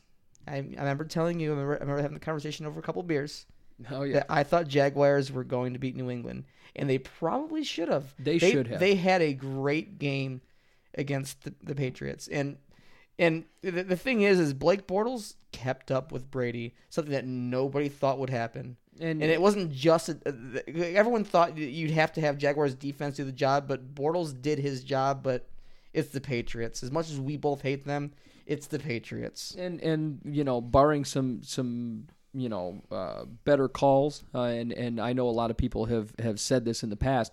When it comes to the referees and the New England Patriots, we we will never hear the end of it. And and that is uh, you know I didn't see a lot of the the horrible horrible calls throughout the season, but you know it During some- that game, during that game had some calls changed. Um, especially, I mean, there was the fumble that basically should have been brought back for a touchdown. That play should have never been stopped. And the New England- pass interference. Right, and the New England Patriots would not have been in the Super Bowl this year. So I mean, it- the Jaguars had their number, and Blake Bortles had their number. So like I said, I mean, this I think I agree with you. Seferian Jenkins is going to be uh, he could have a monster impact in Jacksonville if utilized correctly. And I, I missed my notes here, but I'm gonna I, I'm gonna go back to a point here. Um, it's uh, relatively low risk and high reward. It's a two year, ten million dollar deal. Um, so five mil per year. If if he proves to be the uh, type of tight end I think he's capable of, that's a steal. But he could bust on you, and that and and, and then it turns into the, the, the Austin Seferian Jenkins experience just doesn't pan out. But it, Correct. but there's a chance with the deal he gave him, it, it's in their favor. Yeah, and it's it's a fair offer. I don't I don't think it's. I mean, he's not he's not an old guy. He's entering his prime. Really, I mean, it's prime real estate to really develop develop him into a long term solution at that tight end position. And he's a great blocking tight end on top of it. Agreed, hundred percent. So going into number nine, I mean, you guys didn't think you'd go a whole show without one of us being biased. so here we go. I'm gonna make this a, a two slash three parter as of yesterday. So Michael Crabtree, John Brown, and as of yesterday, Willie Snead Oh, geez. for the Baltimore Ravens.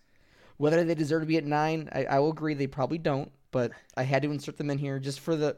So going into after last season, you, you lost Mike Wallace and you lost uh, Jeremy Maclin, on top of Perriman being a, a complete bust. yeah, Perriman, Mr. Injury, Well, not really Mr. Injury. He had some injuries, but it, his hands were just horrible. awful.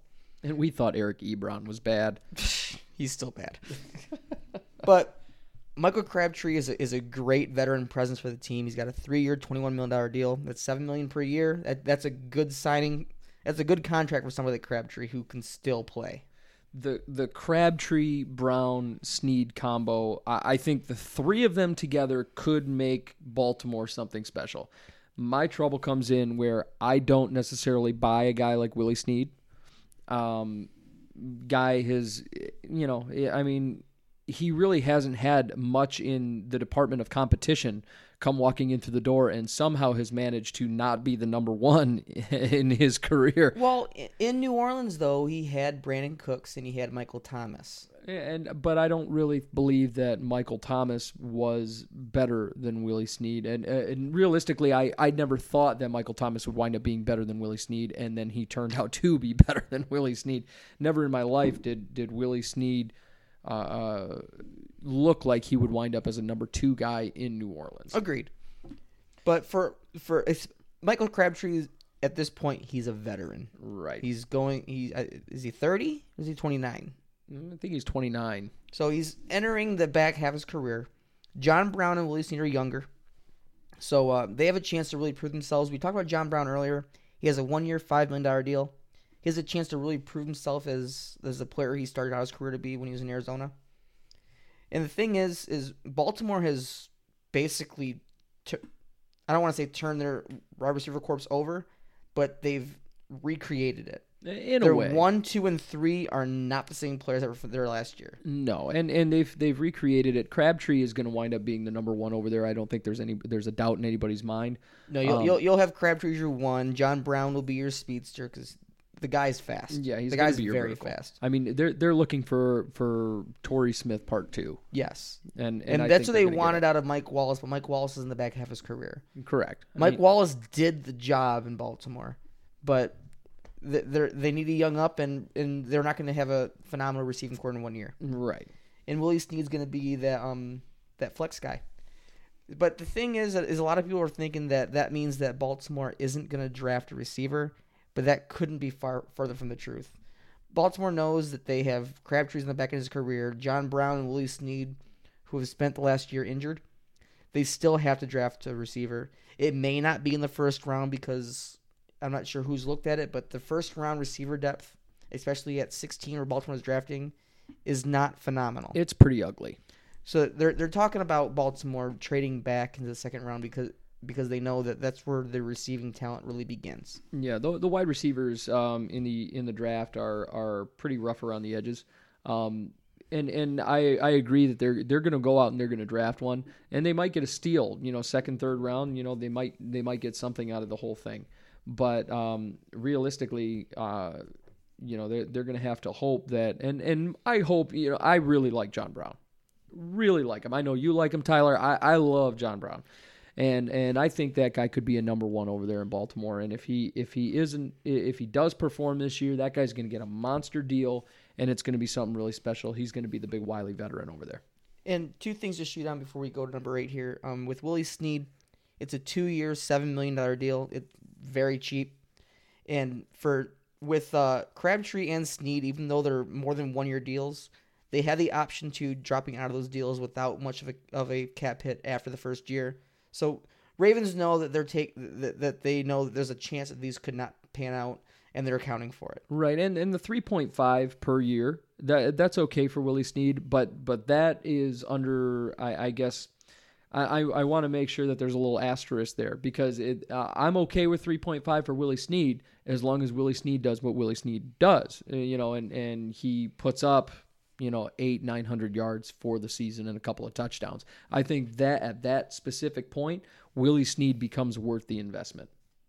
I, I agree on that 100%. And, and he has incentives that will make that up to 5 million a year, but that really depends on what his performance is. Right. And the one last thing on John Brown is uh, with him being a speedster, um, everyone knows when you're, when you're talking about um, Joe's not a gunslinger, but he has one of the strongest arms. Oh, And- for sure. And when it comes to sp- you want somebody who can burn burn a corner. Like you're not going to be throwing to, to John Brown every play, but if John Brown burns that corner, you know where Joe's throwing it. Right, and and John Brown, and, and another interesting little tidbit is John Brown is also a, a really great red zone threat, um, and and he proved that in Arizona. He, he caught a lot of lot of passes in the red zone, a lot of touchdowns in the end zone. He he he has the ability to be a, a viable red zone threat threat for Joe Flacco to you know uh, uh, really put up some points on the board. Yep, and one last note here: if the Ravens can secure themselves, which could happen in the draft, and a lot of tight ends get drafted late, if Ravens can secure a tight end to complement those three, you've you've gone from an if an, an iffy offense to uh, potentially uh, something that could be dangerous. It could be something really spectacular. Um, you know they they do have to build on the the O line just a little bit, but ultimately Yeah, they did lose a couple to free agency. Right, they lost. They lost a few to free agency. They're really going to have to kind of stare toward the draft to uh, to start building around that run game, so they can establish the play action. Exactly, and I, and I've been talking about defenses all night, and this is this is this is another one. Ravens defense was top three in, in defense, and I'm sure as we get closer to the beginning of the season, we're going to really break down the defenses. We're, we're going to need things to talk about, but we'll, get to that point when when the time arises. But going to number eight, Scotty, you're not going to be happy at the placement here. Oh boy, I I I know you believe he that he's worth talking about, and, and, and here we are talking about him, but I'm not gonna put him as high as you probably would, and that's Sheldon Richardson, Oh, number boy. eight. At number eight, really, And the reason is is he's coming off some regression. a little bit, yeah. Um, the last last three seasons, his he's he's slowly started. His, his sacks have been down, his tackles have been down, but the reason why he's still here now, if they would have given him a monster deal, he wouldn't have been in my top ten because of the regression. Right. But it's one year, eight million. And and that's a, a fair deal, I think, for a, um, a player the the caliber of a Sheldon Richardson. I think he's a very disruptive up front. He's a great run stopper. Um, you know, he's not the kind of guy that that you're going to be looking for uh, sacks out of. You know, he's he's a big boy. He's a, he's a very big boy. Space heater. Absolutely. He he he really just he knows how to hammer running backs, and and that's what you're kind of looking for there. And that's why I'm calling him a high reward, low risk. Is Absolutely. if if he fails, okay, you wasted eight million. It's not the end of the world, but you're not wasting fourteen million or fifteen million, say a uh, Suh. Right, and and one one interesting thing about the Sheldon Richardson signing that that draws me in a little bit more to it and makes me embrace it a little more is who he's lined up next to. Um, being lined up to a a defensive tackle the caliber of a Linval Joseph, um, uh, another big space eating guy, a guy that knows how to really collapse the pocket, a guy that really knows how to pressure quarterbacks over the middle. Um, he gets his hands up. He can bat down passes. I mean, both those guys together could be really, really scary. uh, Real, says scary, scary. Um, and and from a if you look at it from a Sheldon Richardson and Linval Joseph standpoint, you, you thought that that um, Sharrif Floyd was going to be that that uh, guy that lined up next to Linval Joseph and became something, you know, really impressive. In reality, I think Sheldon Richardson's going to be that guy. Very well could be, but he, to me, he's got to prove it. Oh yeah, and and eight million a year is, uh, I mean, for for a player of that caliber, it's chump change. Yep, It really is chump change. and that's why it's on this list because there's such a high re- high reward and the risk is minimal. Yep, definitely. So, moving up the list here, number seven, going to the offense, Oh boy. Jimmy Graham. Oh boy, old Jimmy Graham. The reason I like this one, it, he's got a thirty million dollar deal over three years, so ten million average. Not bad. Seattle just didn't know how to use him. They started to near the end, but th- that first year, he was blocking all the time. But Jimmy Graham's proven with with Breezy that he knows how to play. As much as I hate using him as the gold standard, he knows how to play Gronk style tight end. Well, and and actually, you know, I, I'm gonna I'm gonna contradict you a little bit here. You know, Jimmy Graham, 2016, you're you're looking at 923 yards, six touchdowns. So I mean, I don't think that they it, it's ever a point where they didn't know how to use him. But uh, Jimmy Graham actually regressed um, um, from 2016 to 2017. You you 520 yards, 10 touchdowns. He he got in the red zone a lot more. He put up a lot more touchdowns. Um, fantastic. But a guy like Jimmy Graham he needs a quarterback that knows how to hit a big bodied receiving tight end like that. And Aaron Rodgers is that guy. Aaron Rodgers and Drew Brees, two elite quarterbacks in this league. I think Jimmy Graham's that guy. It's like you read my mind. Yep. And so here we go. Um, Jordy Nelson's gone. He's no longer with Aaron Rodgers. People are crying everywhere, Oh, especially boy. Green Bay fans. yeah, Jordy has done a lot of great work in Green Bay, For sure. and they still have a void to fill even with Jimmy Graham there. Mm-hmm. But Aaron Rodgers is the kind of quarterback, hate him or not, he is going to go down as one of the greatest quarterbacks in history. Aaron Rodgers makes bad receivers passable, and he makes good receivers amazing.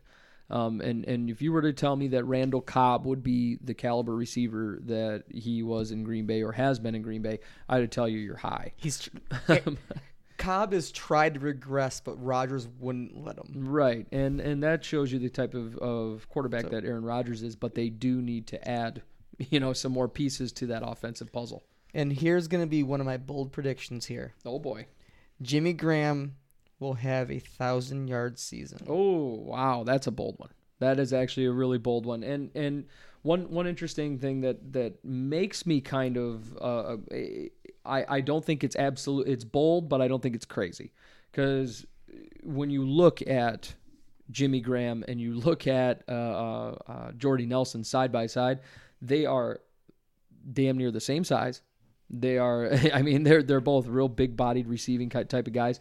I, I think that you know you're going to have absolutely zero problem hitting Jimmy Graham in a lot of the same routes that you hit Aaron Rodgers in, or I'm sorry, that Aaron Rodgers hit Jordy Nelson in rather. Yeah, exactly.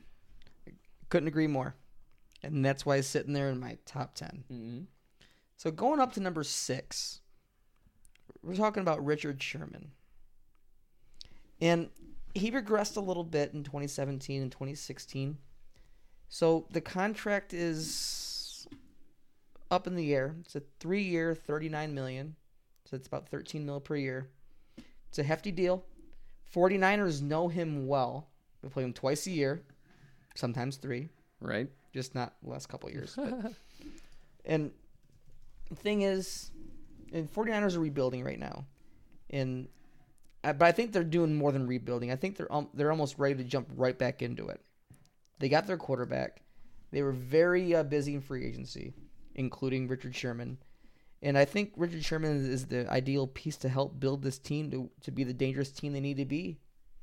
Uh, yeah, I mean he last year he had. I mean he he's regressed a little bit. Um, he's 30 years old now, so he, he is starting to hit that that regression point um, a little bit.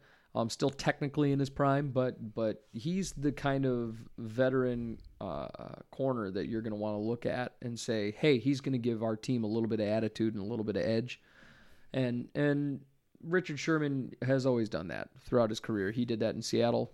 A lot of a lot of edge there. Um, he's a loudmouth. I mean, that's that's really what you could call a guy like Richard Sherman. But Yeah, and you'll you'll hear me talk about loudmouths can ruin a locker room, but if you have enough of a veteran presence, a loudmouth can be regressed down mm-hmm. to to be tolerable. Correct. And and when when Richard Sherman goes to San Francisco, San Francisco needs the bolster def- bolstered defense. They, you know, they need something special there. Richard Sherman, he has regressed over the last couple of years. Is he going to be able to come back in in San Francisco's defense and be uh, uh, the Richard Sherman that we knew from the Legion of Boom? And that has yet to be seen. So, is this? It, it's a it's a hefty deal.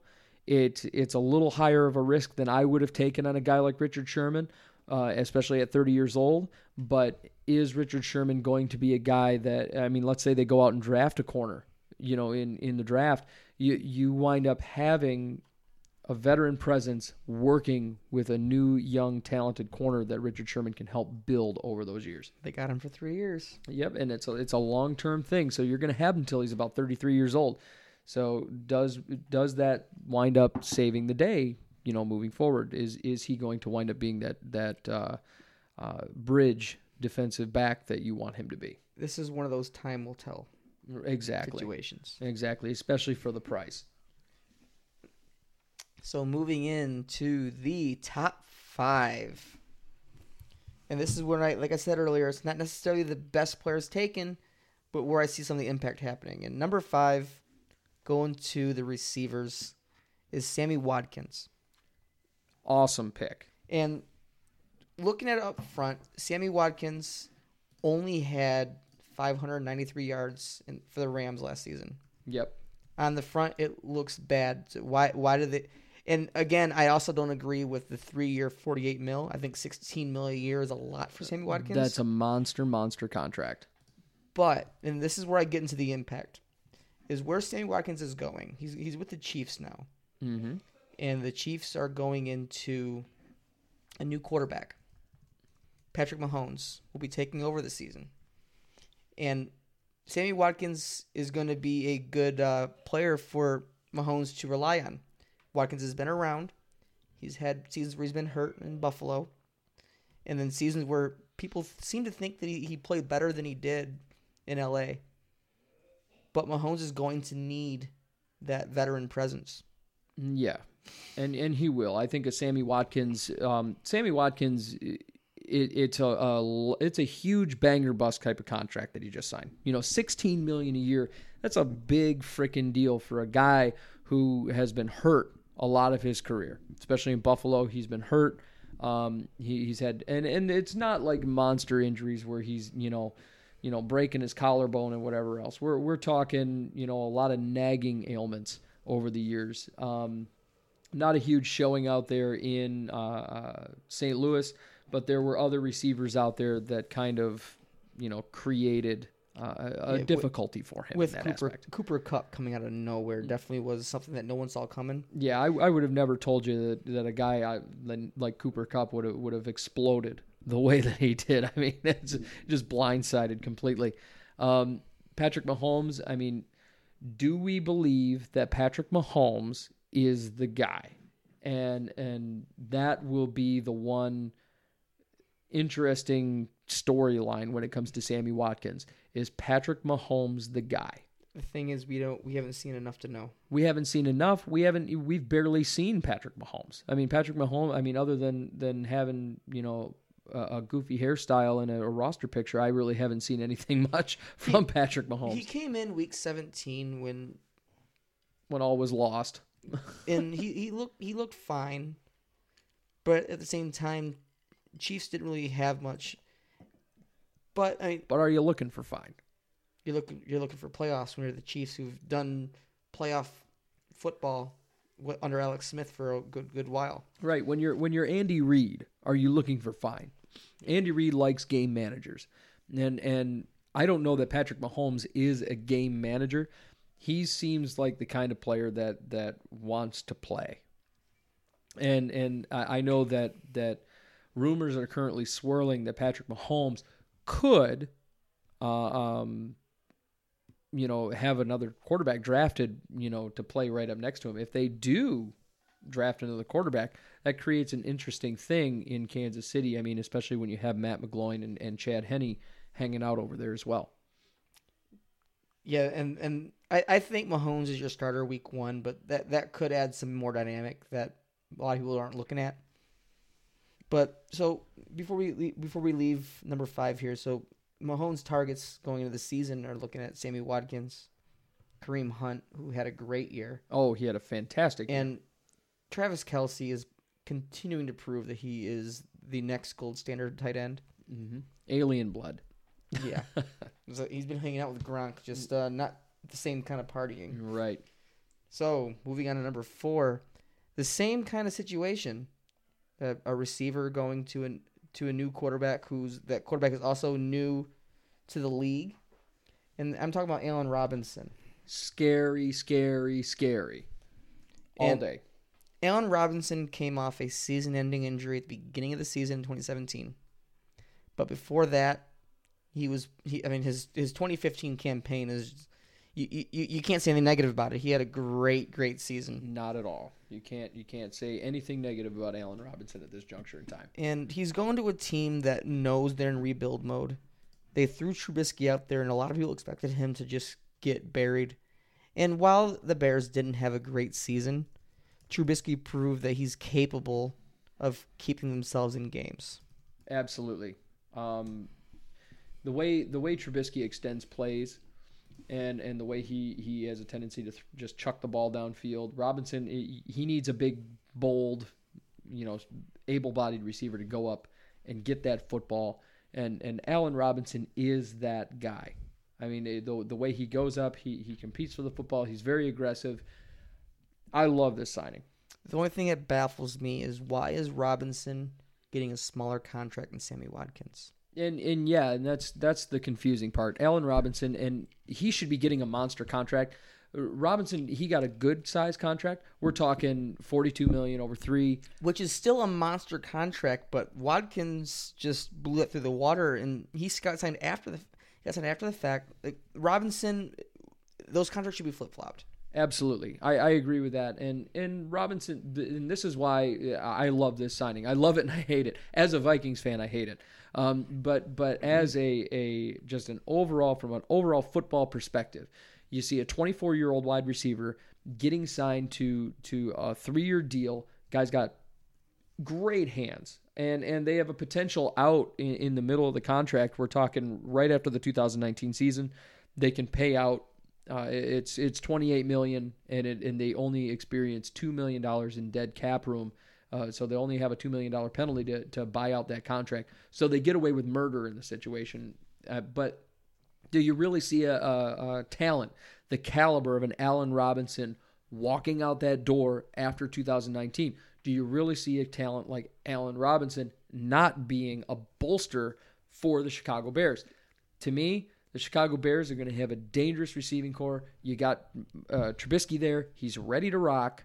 And and I mean, some of the games I watched Trubisky play, uh, the you can tell he is going to he's going to be the next big thing in the NFC North. Oh, I agree.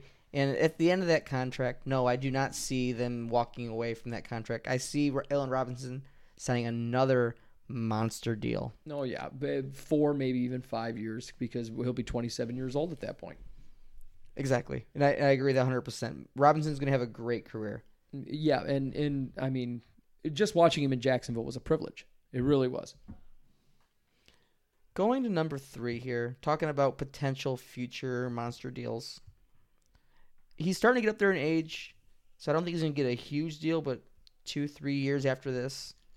And let's go back to the defense. It's talking about the uh, juggernaut of a defense the Rams are trying to create here.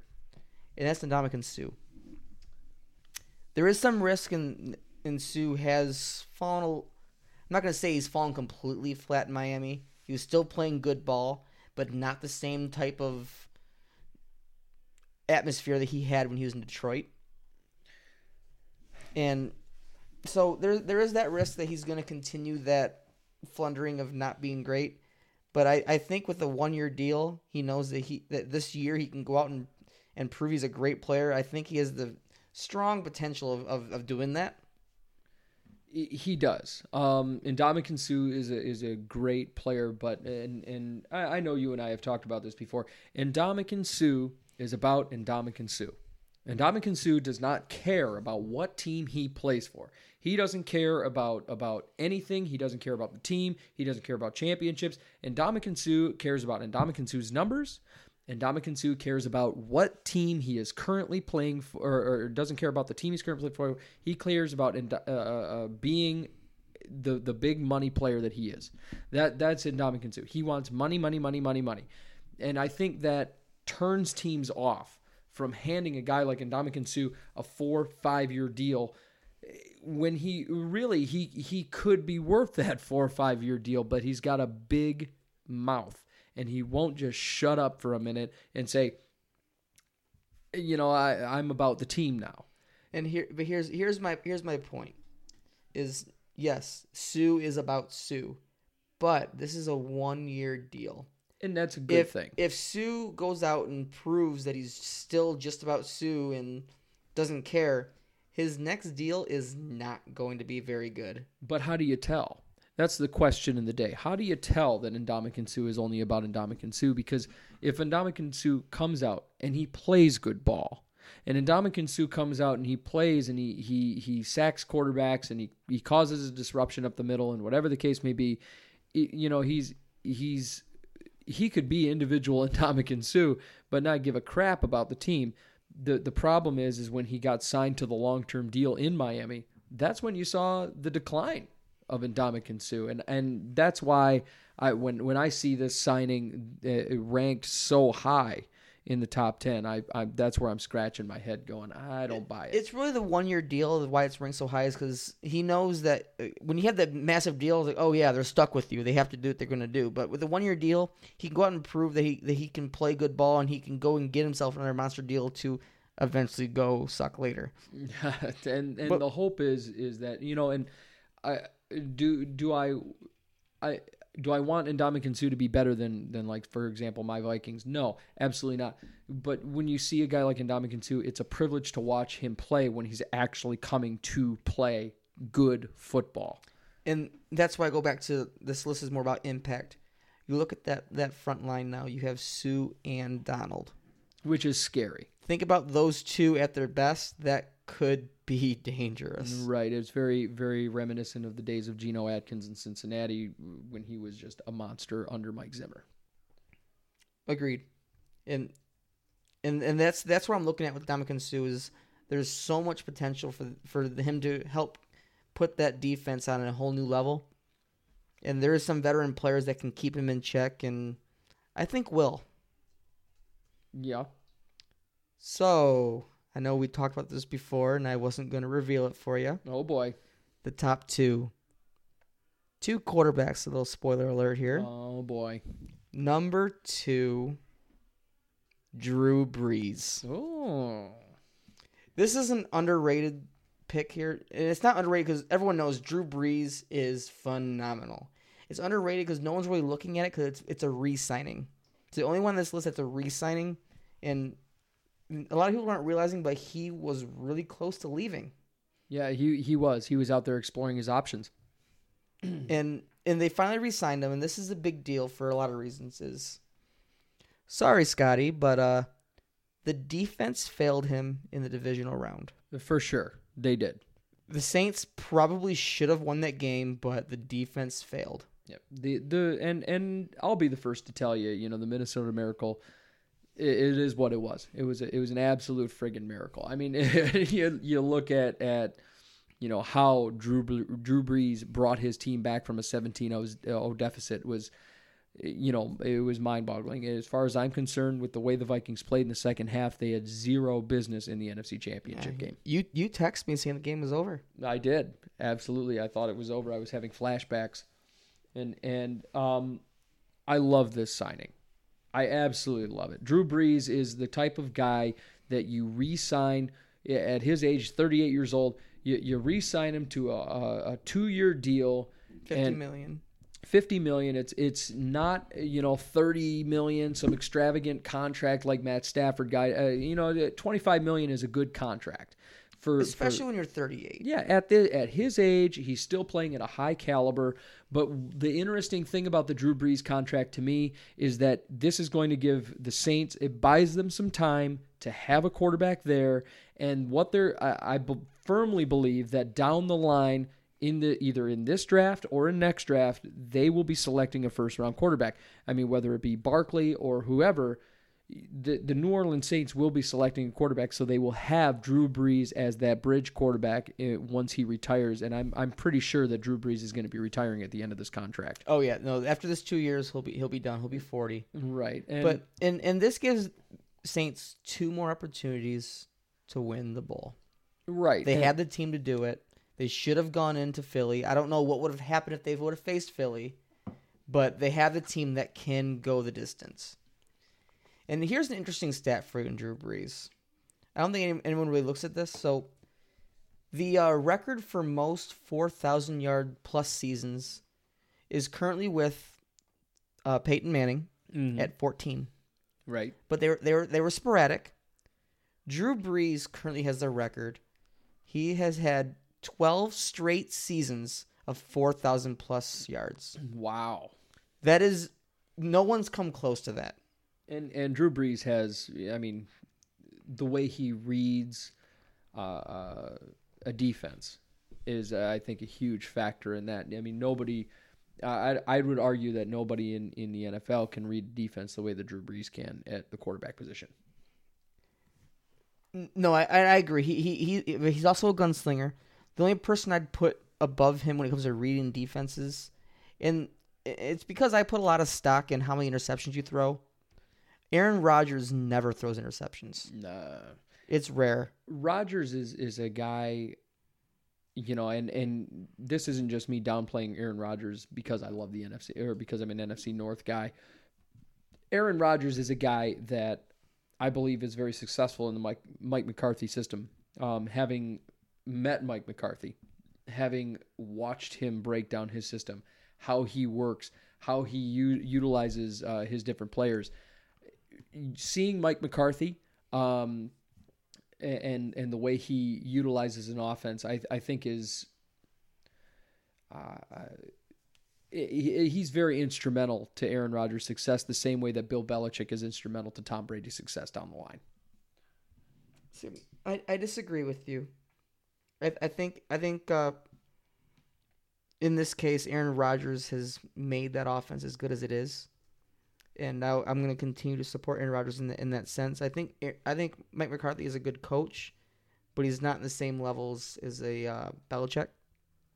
I, I think Aaron Rodgers has helped McCarthy look better than he is, and and that's my opinion. I, I know you have yours, but I think Aaron Rodgers. Uh, at the end of the day, a quarterback's got to go and do his job, and Aaron Rodgers has not thrown picks. He th- he throws a lot of touchdowns, and but he he is he he reads a defense and throws single digit interceptions every year. Right. And and that you know it it could be you know a uh, uh, uh, Aaron Rodgers properly reading a defense and reading a secondary, or you know I think a lot of it, like I said, it has to do with scheme because uh, if you look at the level of receivers that have gone out and become something spectacular in the Green Bay, you know, offense, and and it's very similar to to um, the way they become something special over in in uh, uh, a place like New England. You know, guys are going out there and they're becoming special receivers. But would you really have told me that Jordy Nelson was a spectacular receiver in Green Bay? Um, it's up for debate. Uh, uh, Aaron Rodgers made him. and and did Aaron Rodgers make him, or or did Mike McCarthy start learning how to exploit uh, you know Jordy Nelson? Or, or, uh, there there's questions there that that get raised. Do I buy Aaron Rodgers as the amazing, outstanding? uh, I think he's he's obviously better than Hundley, you know. But I mean, is is Aaron Rodgers you know the god that everybody makes him out to be? Debatable. Um, See, I, I think Aaron Rodgers can go down as a top ten quarterback of all time. Oh, for sure. He he will go down and, and, and down the line when everybody is is talking about Aaron Rodgers and the records he sets because he's going to be a record setting quarterback. You know, uh, realistically, I think when you're you're looking at a guy like uh, uh, Aaron Rodgers, I think a lot of it has a lot more to do with the coaching, and I think a lot of the the Drew Brees talk has to do a lot more with Drew Brees. And as we talk about quarterbacks here, we're, Drew Brees was the topic here. We little, got a little sidetracked with Aaron Yes. Rodgers, but going to number one, I think you know who it is. I, said- I said it was dual quarterback in my top two here, and that's your Vikings, My Vikings. Kirk Cousins. Yeehaw. So let me throw this out for you. A lot of people thought that you had some people that thought that Keenum was a system guy, which I, I still think he is. Yes. He's not going to go to Denver and do the same thing. Absolutely not. But I think Cousins is a guy who had an offense who that isn't very good, but was still able to. Like, I'm, I'm going to throw some stats out for you. Now, Kirk Cousins with to me a group of iffy receivers Iffy. I mean, and we're we're talking iffy. and iffy running back. yes. He had he had he had just north of four thousand yards, which was his third best. Th- four thousand yards is his third best. A lot of people are. uh, Kirk Cousins is, is underrated for that reason. A lot of people don't realize that he has a lot of good seasons. He really has. Um, he had 27 touchdowns, which is his second best. He had his high at 13 interceptions, but you, a lot of that, I I don't have every single interception in front of me, but I, I have to assume some of them were because of his receiving core just wasn't up to snuff. Right. And he had he had a, he had a QBR of 93.9.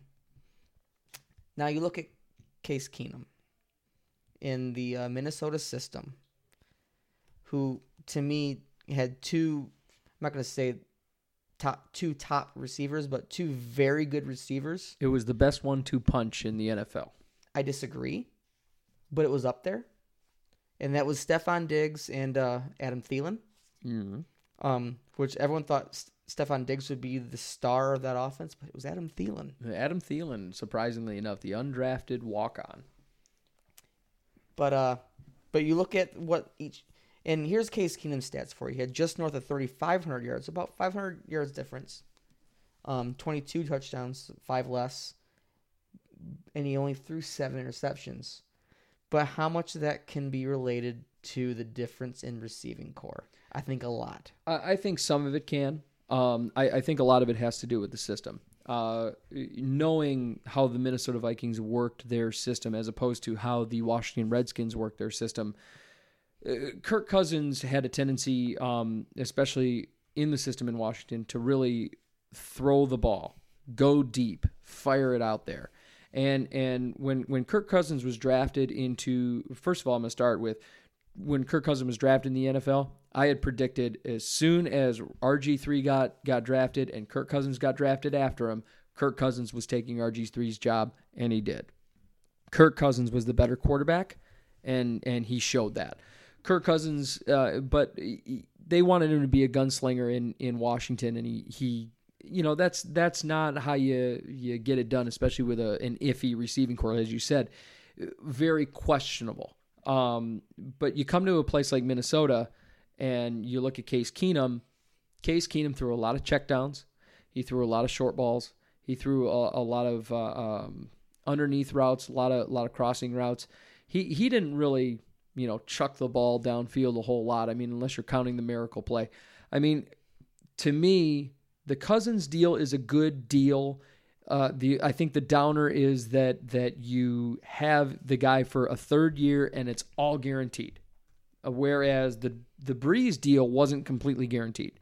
So with a guy like Kirk Cousins, you're guaranteeing him. Uh, I think it was 93 million. That's a lot of money.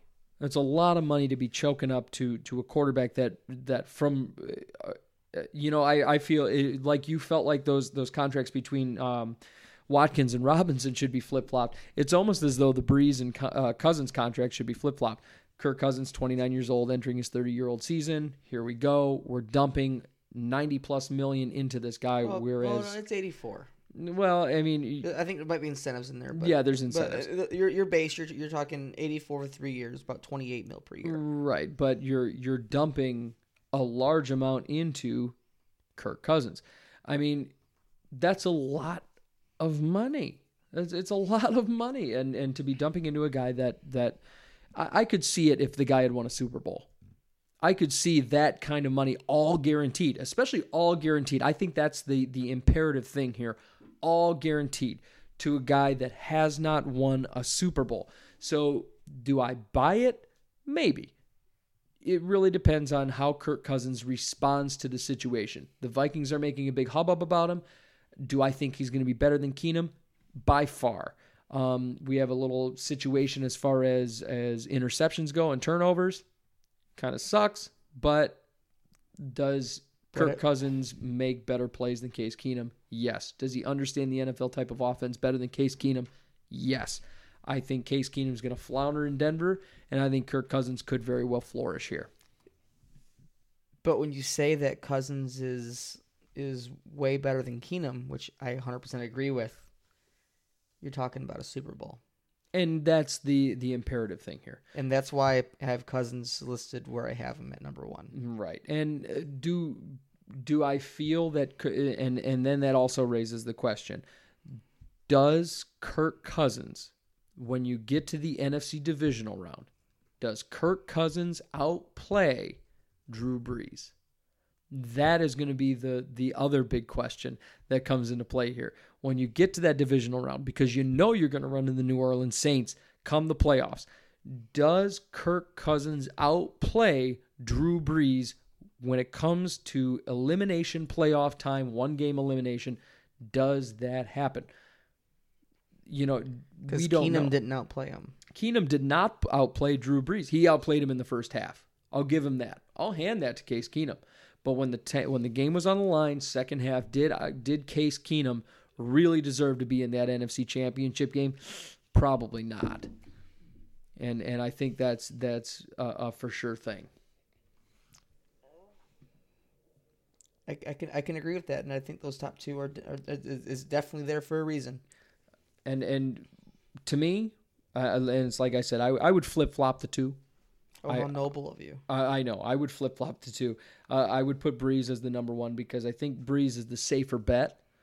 Um, I think the, think that he made the safer bet. Uh, they they made the safer bet in New Orleans than they did, you know, in Minnesota, uh, uh, offering that much money to a guy like like uh, Kirk Cousins. Well, that's the end of my first Tyler's top ten. Yeehaw! So, so we we look forward to more of these as we go along for various topics. So, uh, what, what do we have next, Scotty? Uh, well, see, I'm not done with the free agency frenzy yet. Um, this is the point where uh, you get to experience um, what I like to call Fraytown's Forgotten Five. Oh, I did not know that we were Oh, giving you segments. yes. And I'm the most excited for Fraytown's Forgotten Five. Um, we will be coming back to that uh, just a moment here um, after a word from our sponsor. At It's Your Time Massage, you get all the benefits of one of the larger massage chain parlors, but in a more intimate and personal setting. With four years' experience, massage therapist and owner Amanda Yata's goal is to help people in a natural way, offering Swedish, deep tissue, pregnancy, aromatherapy, and sports massages. You will feel better and have more energy in just one hour. It's Your Time Massage is offered in home, Amanda's or yours, with the rates ranging from $55 to $130. You get professional quality at an affordable rate. Contact Amanda today at 313 686 4347 or online at iytmassage.com. It's Your Time Massage, a natural way to improve your well being. All right, we're back, and Scotty, I, I gotta I gotta ask you, what what is this Fraytown's Forgotten Five? Well, I got to tell you, you see, the thing about about your um, wonderful top ten free agent signings is that you forgot about about five free agents out there that were absolutely fantastic signings that I think are going to make huge impacts, and that's why I'm calling them Fraytown's Forgotten Five, baby. Yeah. Okay, I'll, I'll indulge you this time. You're going to indulge me. Well, I appreciate the indulgence, but you know, the, there's some huge contracts, and they're not even big contracts. These are really great signings for for good, uh, uh, a, a good amount of money, and and they're going to get a big impact. They're low risk, they're high impact. I love these signings, and I'm going to go over them with you right now. You see, and and Tyler, as much as I love you, man, you you went for for all of the the the big free agent signings, all of the marquee free agent signings, and you missed out on about five, man, that I think were going to be far better than the ones that you brought up today. So with that, here comes the Fraytown's Forgotten Five. Number one. Well, we'll call him number five. We'll count up. Number five, Muhammad Wilkerson uh, the defensive end from the Green Bay Packers. Um, look, this guy's age 28 years old. He's right in the midst of his prime. He signs a one-year, five million dollar contract, 1.5 guaranteed. I mean, Wilkerson is a guy that had slight regression. Um, he only had three sacks last year and one forced fumble. Um, he could really have a bounce back year in Green Bay's defense, and and the one big factor there is the opponents. Uh, the NFC North is notorious for bad offensive lines. I mean, that's that's just what it comes down to. The Vikings, I, as much as I love my Minnesota Vikings, I'll be the first to tell you, Case Keenum had to extend plays. Case Keenum had to be a playmaker um, in in the Pat Shurmur system at some at certain junctures in time, and the NFC North, because they're so notorious for bad lines. I mean, Chicago's had a bad line for years. The Lions are having trouble on their offensive line, and they had um, a lot of injuries on their offensive line last year. It, it really looks like this could be the year that Wilkerson comes back, comes into the NFC North, and proves why he is just a top dollar type of guy, and and it's only a one year deal. It's it, it's very low risk, and and the the Packers basically get away with murder on this one. Okay, so it, the, the the deal is is very favorable for the Packers. I agree. He's still very young. He's he's 28. He's had a lot of strong years, but I think we can both agree at the same time he's he's he's regressed lately, but when he's on his game, he is on his game. Oh, for sure. And and the question is the the question for a guy like Muhammad Wilkerson coming out of where he came out of is was it a situation in New York with the Jets that was favorable for Muhammad Wilkerson?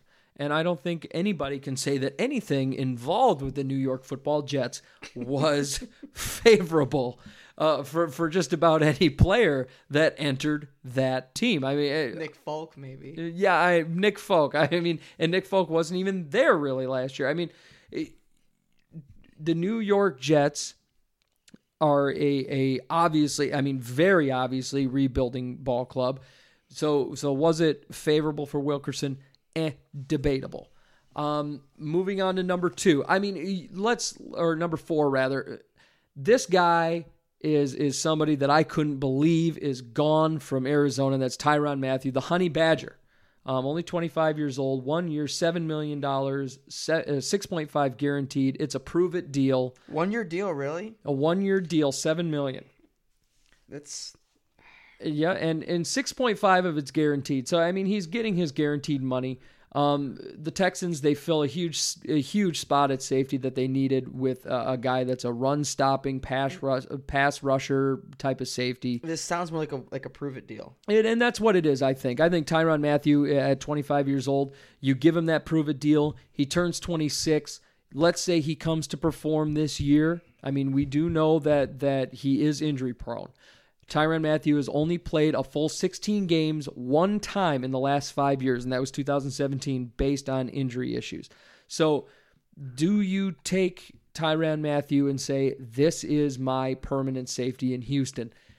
you know, the Texans made a very strong move. This is a favorable contract for them. It looks, fa- uh, you know, I, and I think a lot of it had to do with 6.5 guaranteed. So I think that's what you sold Tyron Matthew on. And yeah, he, he he continues to stack that defense. He really does. Like the Texans defense is one of those defenses that we've been talking about all night is going to be a juggernaut defense. Just just for me, he hasn't fully met his full potential. No, not at all. And and that a lot of that might have to do with being in Arizona for for a while. Arizona is not notorious for having great defenses. It is something that stands out to me. Um, I, I think Tyrann Mathieu is going to really bring a, a, a brand new dynamic uh, to the Houston Texans defense that that hasn't been seen before from their secondary um, in quite some time. Uh, uh, moving on, you you've got um, my next number three, Kyle Fuller, Still very young. young, young, young, and and you know this was a smart signing. This this is a smart re-signing by the Bears. I mean, What's his contract? four years, fifty six million. Um, but here's the kicker. I mean, it sounds like a big monster contract, but but there's only eighteen million guaranteed, um, and the whole deal is backloaded. So um, you know you, you got a backloaded deal. He's going to make six point five the first year, thirteen five the second, seventeen five the third, and eighteen five. Um, only 18 million guaranteed. They could drop him at any time to save a boatload of money. I mean, eh, from if we're we're talking a, a realistic sense here, Fuller is worth the 18 million.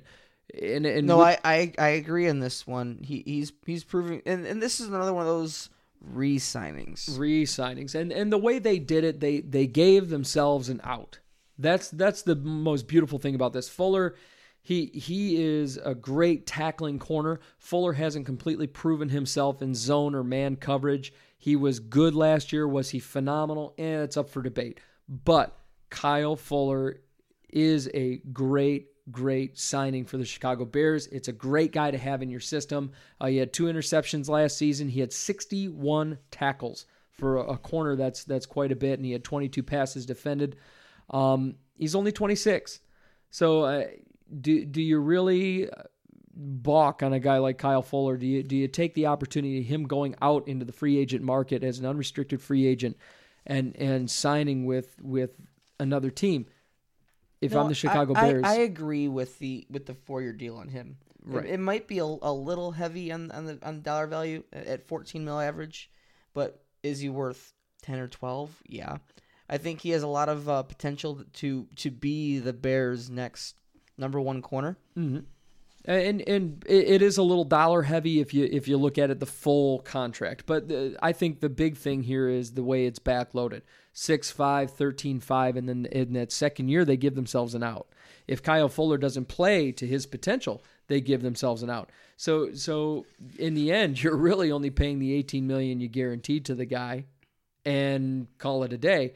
You've given him his money. He and and you don't have a lot of dead cap space. It's a smart move by the Bears. And and this this contract it, it was almost like a prove it deal in in year one, and now he's he's really going to have to to uh, show that he's worth that kind of money. It, it's just it's a smart contract. Um, moving forward into number two, you're looking at Malcolm Butler, uh, the corner from the Tennessee Titans. Um, originally coming from the New England Patriots, uh, signed a five year deal with a six year option. Um, uh, the Titans, they they they gave him a contract. They, the guy's 28 years old, so he's entering his prime really. And and you gave him a five year deal, which was smart. You're to get him. Uh, uh, they they give an uh, they they have an option with his contract where they can opt out after year three, um, and it and it comes to a 36 million dollar uh, buyout. And I don't think they're going to opt out. No, Malcolm if- Butler's coming off a. Uh, I shouldn't say coming off, but he had a great season 2017 with the, the New England Patriots. It was a career year. He should have been playing as the starter in the Super Bowl. I mean, everyone remembers Malcolm Butler from the Super Bowl a couple years prior when they won against the uh, Seattle Seahawks. Yep, and that was his big claim to fame there. Oh. And, and it's, I, wouldn't say it's his big claim to fame. That's his big moment, but it's not like that's the only thing he's ever done. He's been a great corner for the Patriots, and the fact that they let him go for just the reasons are through the roof on what happened, but it's it's ridiculous that Bel- Bill Belichick let him go. Yeah, and, and Bill Belichick's one of those guys. You know, I understand Bill Belichick. He doesn't like any sort of nonsense on his team. Kudos to him. Wonderful. Great job, Billy. But at the same time, you have no corners. Let's just face that fact. You have no corners in New England right now. And Malcolm Butler was your guy. You let him walk, and it showed that you could not get the job done in the Super Bowl when you let uh, uh, the, the Philadelphia Eagles put up 40 plus points. Now, Malcolm Butler, would he have changed the complexion of that game? I believe so. But that's neither here nor there. With the Tennessee Titans, he's going to get his his uh, uh, his just due. Sixty-one million dollars, twenty-four guaranteed. Um, I mean, he's considered by and far one of the best quarters in the game. He had sixty tackles last year, two picks, three forced fumbles, um, and he played all sixteen games for the last three years. And I think that's a huge factor for Tennessee. Um, they've had a hard time finding healthy corners in their system. So Malcolm Butler is is the kind of guy that I really think is going to be a huge factor for their defense moving forward. And and really you know, they, they have a 6-year option. You know, some corners just don't age. I, I remember for the longest time Darrelle Revis was that guy that, you know, it seemed like he just was not aging. Darrelle Revis wa- was kind of an animal of itself in himself. You know, but you know, this guy, Malcolm Butler, you could very well see, and and I know it's a tall order, but you could very well be seeing the second coming of a Darrelle Revis where a guy ages and he gets better with age. And if he does get into that six year option, you're talking a 33, 34 year old corner that is still playing at a high level. Malcolm Butler, he he's got a few attitude problems, but are you happy with this signing? I mean, if I'm the Tennessee Titans, I'm happy. Yep. Yeah, I'm happy with 12.2 million a year for for a corner that's Uh, agreed 100%. And, and the thing is is he's coming into the Titans at a time to where I don't want to say the division's up for grabs. I mean, with Watson healthy, that's Houston's division to lose. right. But let's not forget that the Titans are on the rise right now. So they, they can make some noise in that division. But also, there's also the Colts. I know there's a big question mark when it comes to Andrew Luck. but that division. Are we going to call it the best division in football? No, No, not, I'm- not by a long shot. Uh, I don't think anybody's calling that that division the best division. in but could it be the most competitive division in football? Oh, for sure. Absolutely. And and that's what makes I, I, I that's what I think makes that division the most exciting. Because we haven't, even, cause I, I didn't even mention the Jaguars, who are who are the Bion's favorite. right. You have, the, you have the Jaguars, you have the Titans on the rise, you have you have Colts who are working through some issues, but if Luck's on his game and he's health, I should say if he's healthy and they can protect him, that's Colts division. But then you ha- then then you have Houston and then you have Jacksonville. I'm And I'm that looking whole division forward. is I'm looking forward to the big showdown in that division between Houston and Indianapolis. But I, I believe that the Tennessee Titans, especially with Mariota, I, I think that the Tennessee Titans are are looking to stake their claim as the leaders of that division and and get themselves involved in a little more playoff football than what they have been. but all those teams are going to be playing from behind as a wild card team if they can't topple Jacksonville. Right, and that's that's the big the big question mark. Can you beat that Jacksonville defense? But a team that I think can beat the Jacksonville defense in spite of the pieces that they've lost, and this is my number one of my forgotten five. I bet it's somebody I almost put my top ten. I, I think I think it's somebody that you're really really going to hate. Um, Jordy Nelson, um, wide receiver, Oakland Raiders, um, coming from Green Bay. I think the big question when it comes to Jordy Nelson is simple. Can he be a successful wide receiver in the NFL with a quarterback that is not Aaron Rodgers?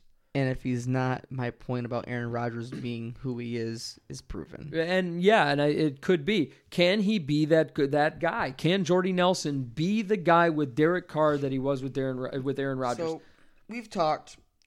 I love Derek Carr. I think Derek Carr is the next great thing when it comes to quarterback. and he could very well be. The guy's got a great arm.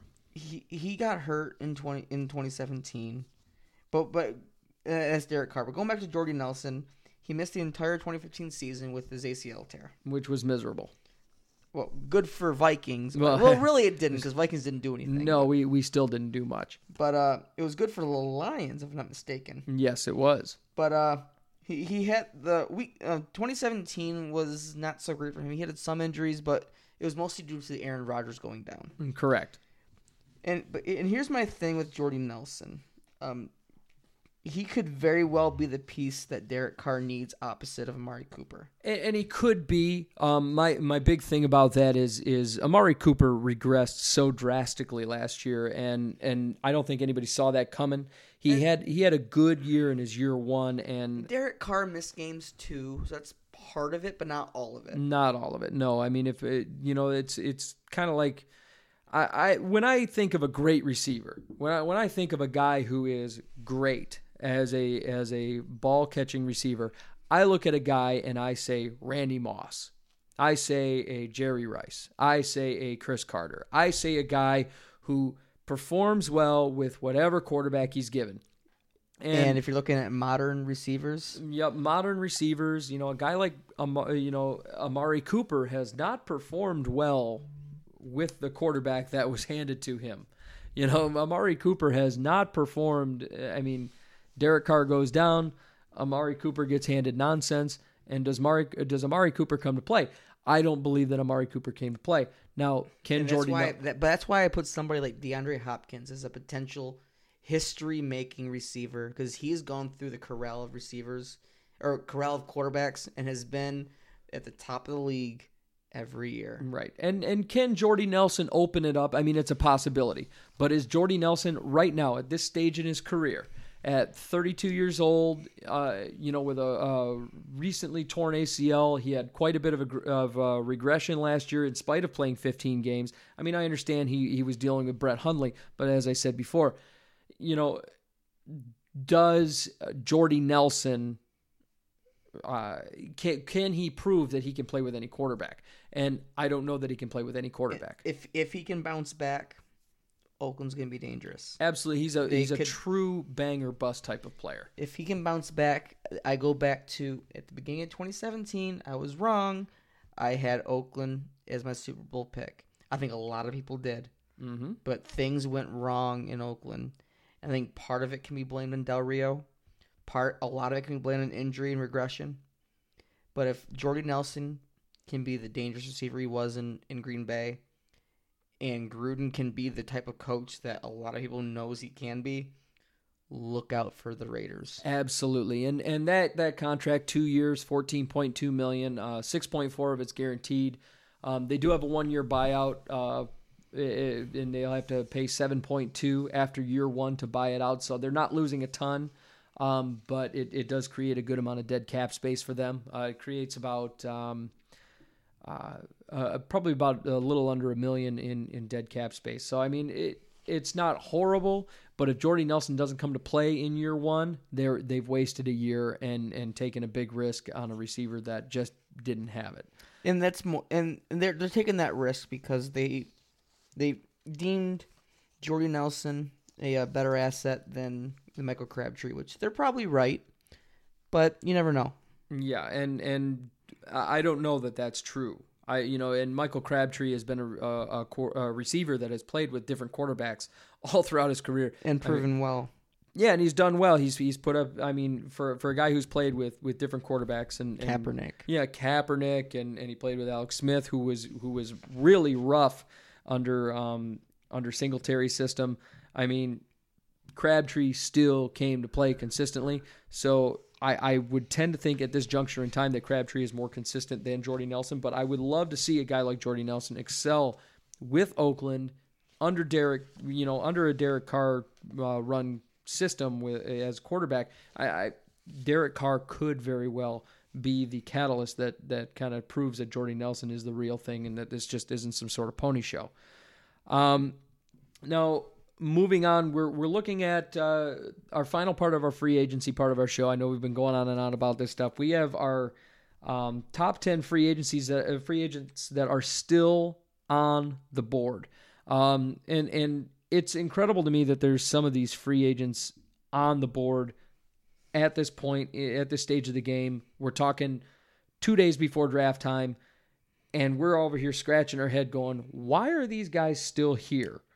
Um, I have some reasoning for some, but some have, have good reasons, but I mean, eh, I mean, one of them, I I look at one of them and I see a late release, you know. So I mean, I, that's part of it. yeah, and and then I see a couple of them and I'm going, wait a minute, these guys are all stars, and one of them I think is an attitude.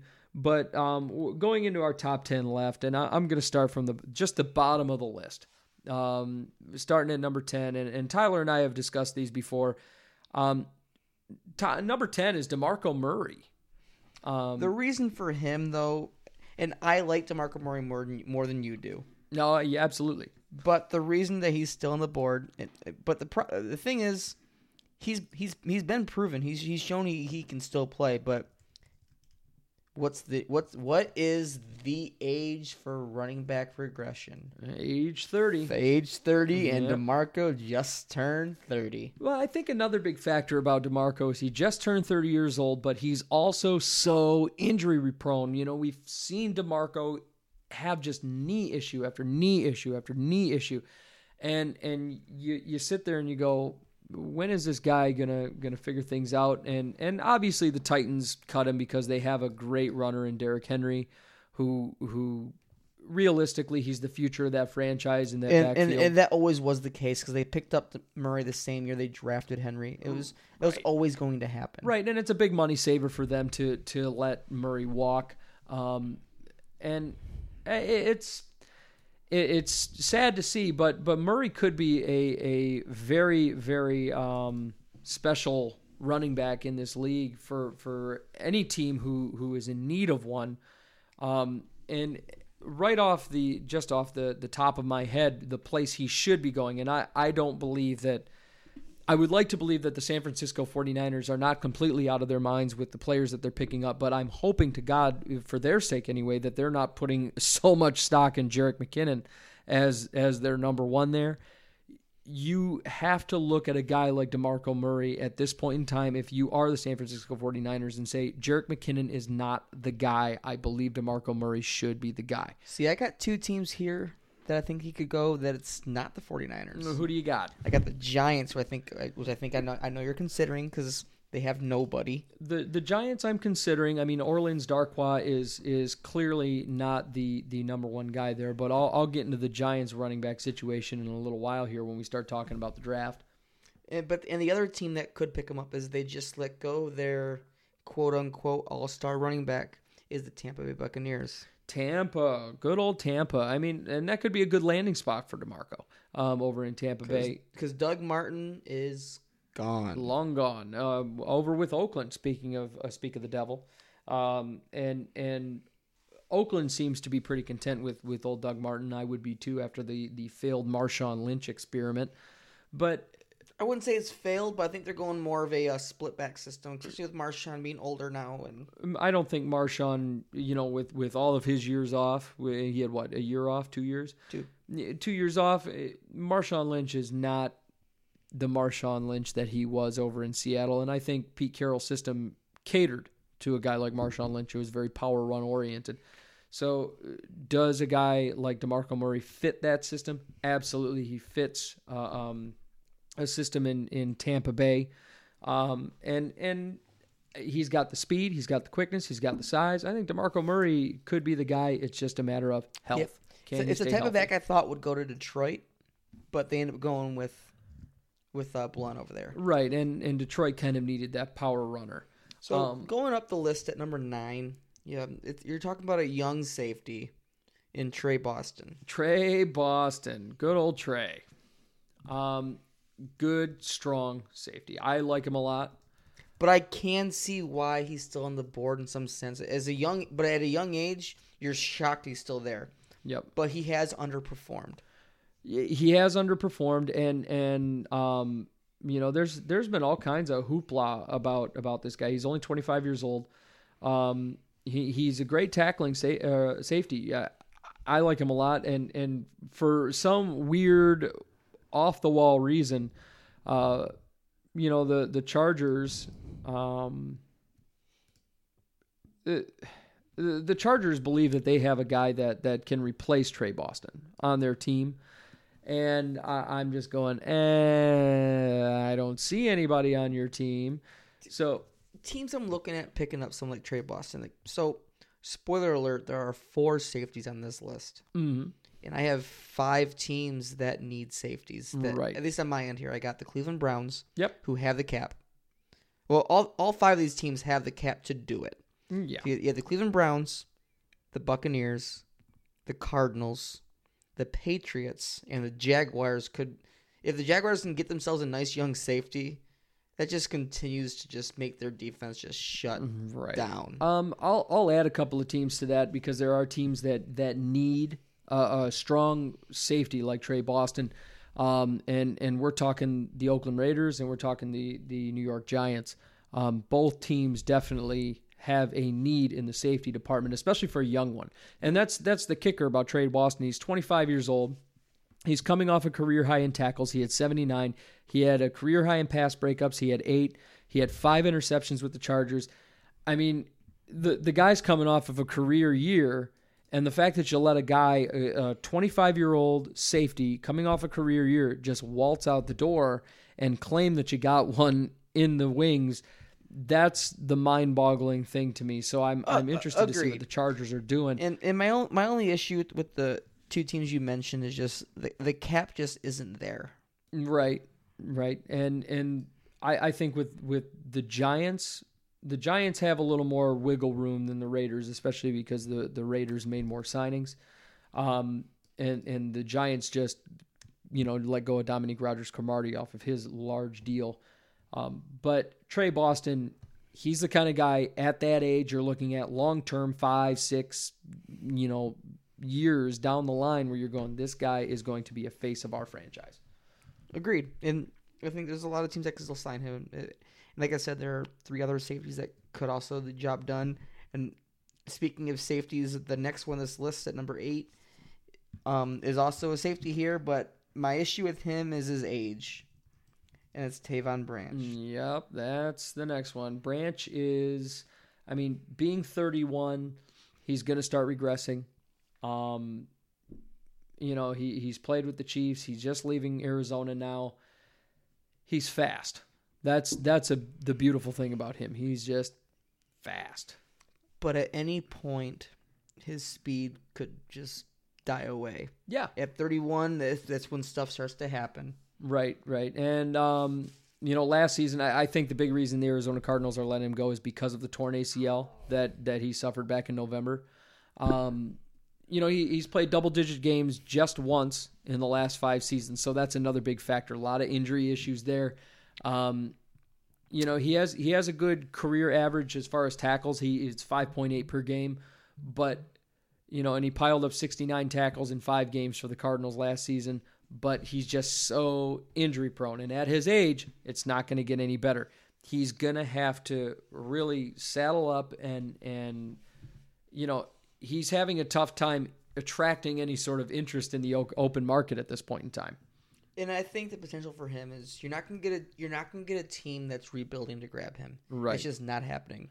So there are two teams in my head that could grab him as somebody that could be a uh, veteran guy for the defensive back system for whatever team, and that's the Jaguars and the Patriots. Right, and, and the Jags and the and the Patriots could could be interested.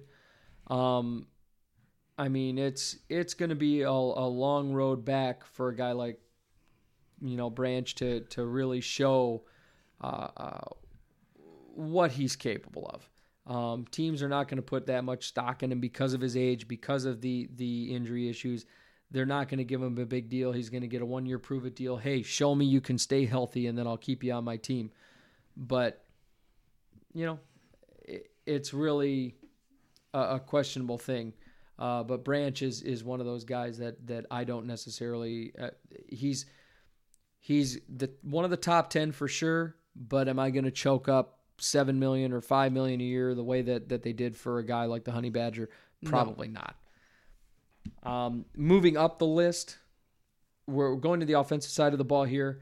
Um, I love this guy, and uh, not just because of his hot wife, but because of uh, Je- I know who you're talking yeah, about now. But just because of of the caliber of receiver he has become over the years, Eric Decker. Eric Decker is still just hanging out um, on the board. He's 31, big bodied guy, puts up consistent numbers.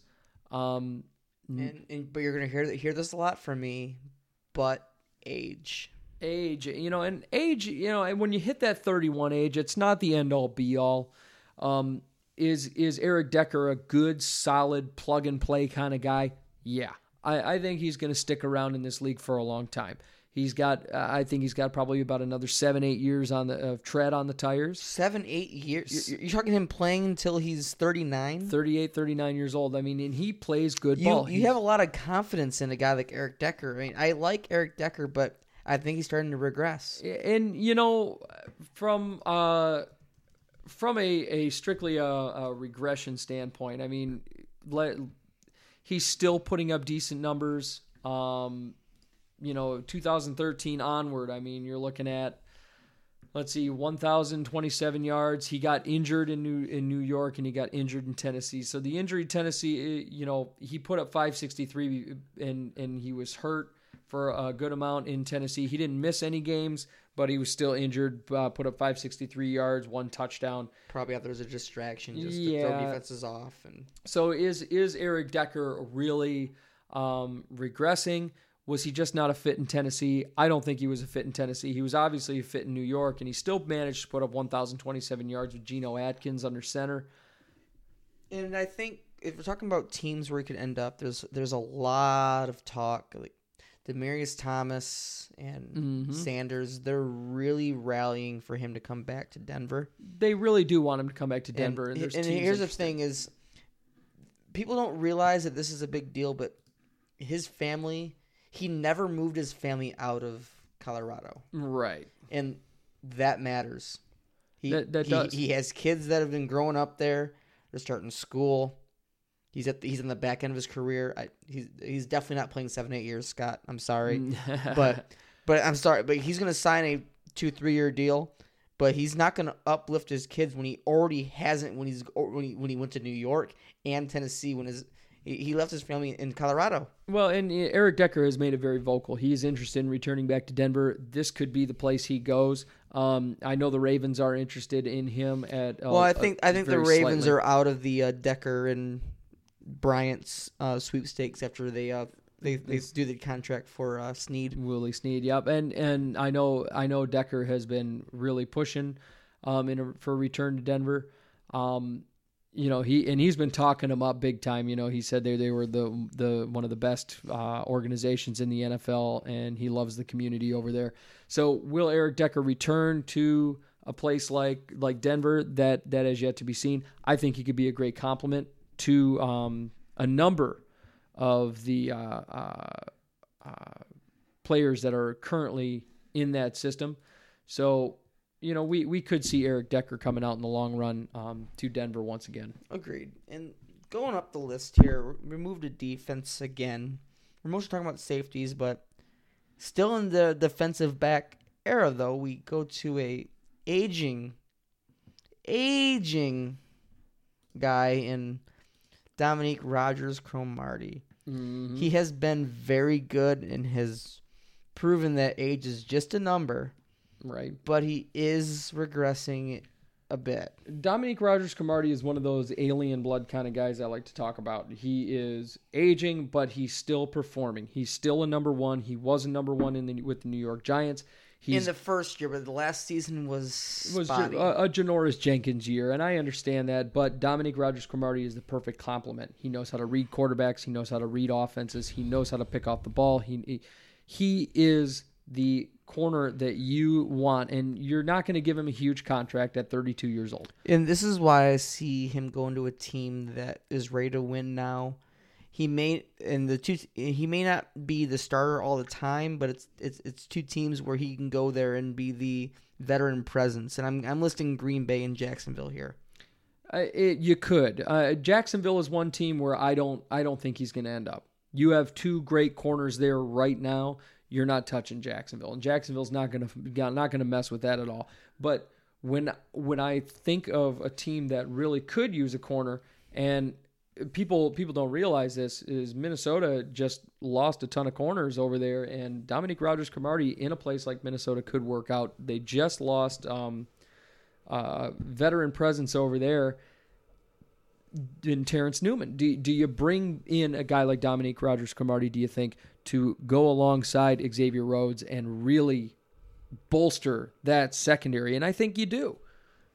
They they have the cap. They do. They do have the cap space, 24 million in cap space still hanging around. Do you bring him in? I think you bring him in on a two, maybe three year deal, and you got a great corner for a long term. But it really depends on what they do in the draft. Um, I Oh. think a lot of these players are going to be post drafted because the draft can be so wild. So it's going to really depend how that goes. Yep, and and guys that that you're talking about um, when we're talking about uh, secondary, I think you're talking NaVorro Bowman. Um, he's still on the board. Weirdly enough, I, I don't understand why a guy like NaVorro Bowman is still hanging out. I think it's because so he's still young. He's he's still he's 29, so he's still he's barely on the uh, front half of his career, Right. but he's still there. But but the issue with him, I think a lot of people are don't have a lot of stock in him because San Fran was bad the Yep. last two seasons. Yep, and So every, everyone that was on that team is just viewed as negative. And Bo, but Bowman is still playing at a. I mean, he did dip in his last season, last season in 2017, but he's still able to play at a high level. Right, and and Bowman eh, right now he's he's generating interest from the Cleveland Browns, uh, Carolina, and Oakland. Does he? uh, I mean, and I think he's going to wind up being a post draft kind of guy. Oakland is in the market for linebackers, just linebackers as a whole, inside, outside. They're they're interested in linebackers. I think they've got a couple on their list. Um, you're going to see, and we're going to talk about those guys very shortly here. But uh, NaVorro Bowman, does he go to a place like Oakland? I think that's probably where he's headed. He's a really hard nosed guy. I think he winds up in Oakland and he does wonders over there for them, and he, he fills a a very um, a, a very uh, uh, huge hole for them in their defense. And and I had a list of two teams there. Oakland was one of them. The other one was the Colts. The Colts have the cap space, and their defense is horrible. Right. So that that's somewhere he could go. But I think Bowman's going to lean towards somewhere where he can win, and that's going to be Oakland. Mm, You're correct. And and um, more defense here. Johnathan Hankins, still available, um, 26 years old. I mean, teams balking on this guy. I don't understand it. He, to me, he hasn't shown much promise since 2014. He's he's shown a lot of regression since then, and he had injuries in 2015 that Right. kept him out for most of the season. 2014 was obviously his shining moment. He's still 26, but he ever since those injuries in 2015, he just hasn't returned to what he was in 2014. Right, and and I know that there are teams. Uh, the Lions are available in them. The Detroit Lions. They'll they'll be uh, testing him out. Hankins has also been uh, talking with the Redskins. I mean, he, he's going to get a big deal. That's that's one thing. I mean, the Indianapolis Colts they signed him uh, a three-year, twenty-seven million dollar deal in 2017. They released him after this season because he just didn't fit their scheme, as they claimed anyway. But a guy like Johnathan Hankins, you should be able to develop him. I think the Colts uh, did not only themselves a, a disservice, but they did Hankins a disservice as a player. I don't think that they um, that they uh, uh, did their jobs as uh, coaches, and and to let a guy like that walk out the door is a travesty in itself.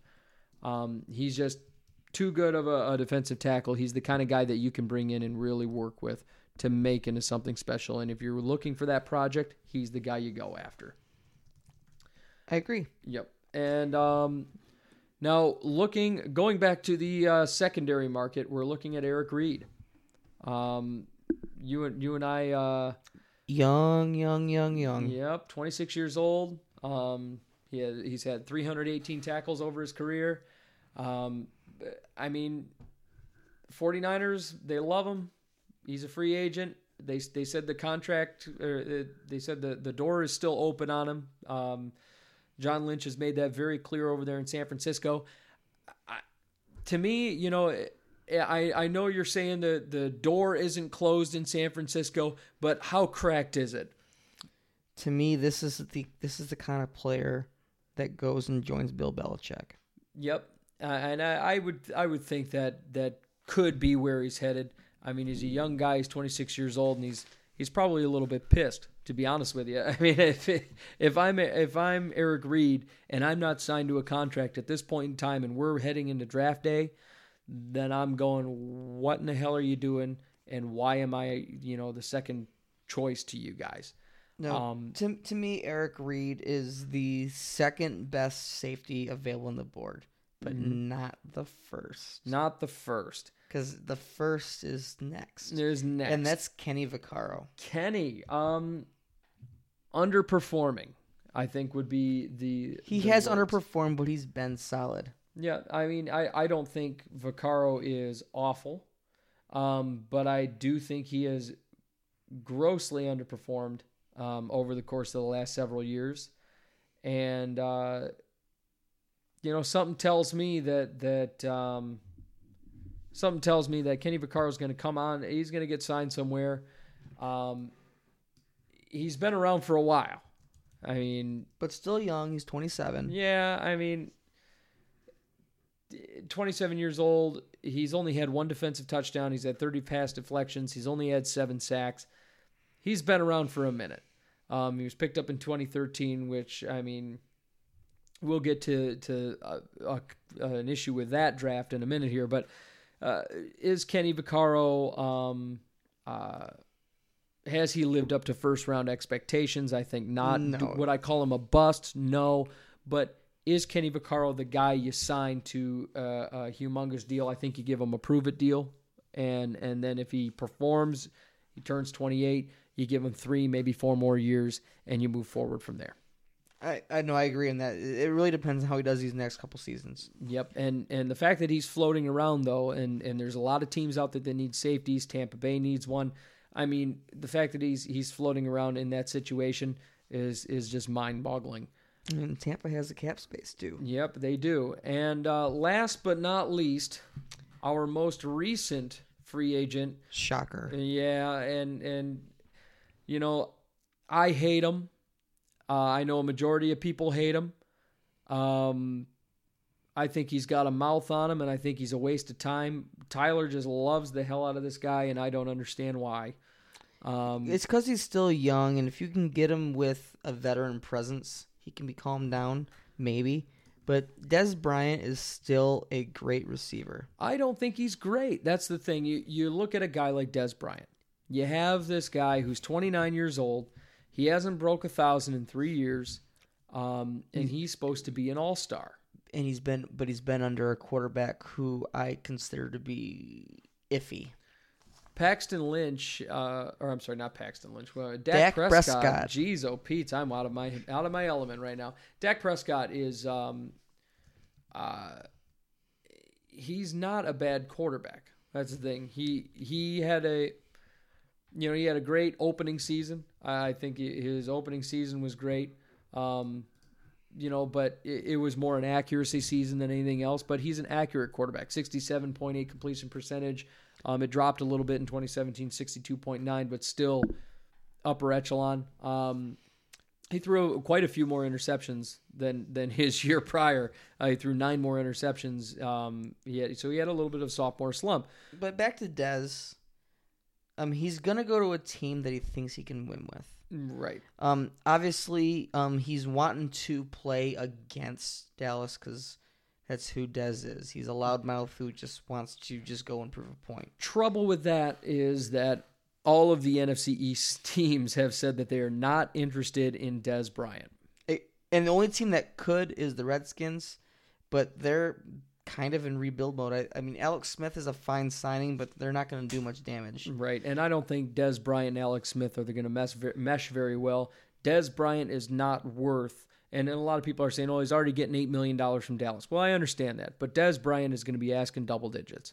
He's, He's, not, going to get about eight to ten. and and people people believe he's going to get eight to ten. I think he's asking double digits. I think he's going to walk out with twelve to thirteen, and frankly, I don't think he's worth it. I I see a guy that has had mediocre seasons, less than mediocre seasons for a guy who's supposed to be an all star. Um, I don't buy him. And uh, I mean, d- does Dez Bryant scream anything special to me? No. Dez Bryant, he's a loudmouth. He yells and screams. He, he reminds me a lot of, uh, oh, what's his face that came over to, to Dallas, Roy. Um, oh, oh, Roy was was a waste of time. I, you know, he's no different. Dallas needs to go out, draft a receiver. Dez Bryant needs to figure out what in the hell he's doing with his career. He's 29 years old. Time's ticking here, Dez. You're in your prime. You better get yourself a contract and you better get yourself a big one because if you don't get that big contract right here, right now, you're not getting signed anywhere, especially with that mouth on you. So here's five teams I think he can end up with because he's going to go to a team he can win with, and I think teams know they can they they could try to turn him around. And here's five teams. So number one here, the Patriots. It's always an option for veteran receivers to go to. You've had Randy Moss go there, among others. It's always somebody I could bring bring him in. I mean, you, you come in under Bill Belichick. As much as I hate hate the guy, Bill Belichick knows how to run a team. So it's somebody that could calm Dez down. But here's four other teams that are ready to either make the playoffs or go even further than that that have the cap space. You have the 49ers, who you really don't know what's going to happen with them, but they have the cap space and they've made a lot of noise in the offseason. They do. They need a receiver. Then you have Minnesota, Jacksonville, and Green Bay, who are ready to make a Super Bowl push, have the cap space to do it, and could benefit from somebody like Dez if they can get him to calm down. Green Bay could be the team. Um, Minnesota isn't going to need him now that they've re-signed Kendall Wright. Um, I, I now that they've signed Kendall Wright to to a one-year deal, I don't I don't think they're going to necessarily be even looking at Dez Bryant at this point, especially with the Diggs Thielen combo being as successful as it is. But we have to to um, I, I think you have to consider a team like Seattle. I, I think they're looking at receivers right now. Doug Baldwin is about the only positive thing they have going over there. I could see, I could see Seattle. Yeah. Um, so we're going to be going to a quick break, ladies and gentlemen. Um, we're going to have a word from our sponsor here, and then we will go into our NFL draft for our final part of our show. Um, stay tuned. We'll be right back.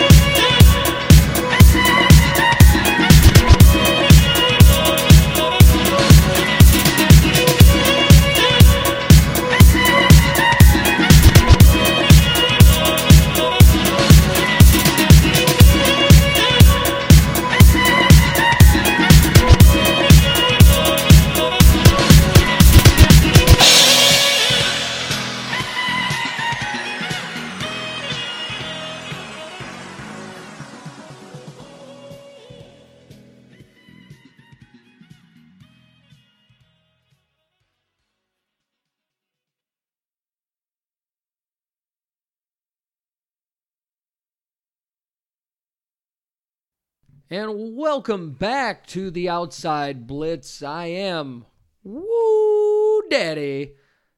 Scotty Fraytown, baby. I thought you were fabulous. I am fabulous, but I like saying "woo, daddy." That's my favorite thing. And uh, we got one more thing planned for tonight before we uh, take this thing home.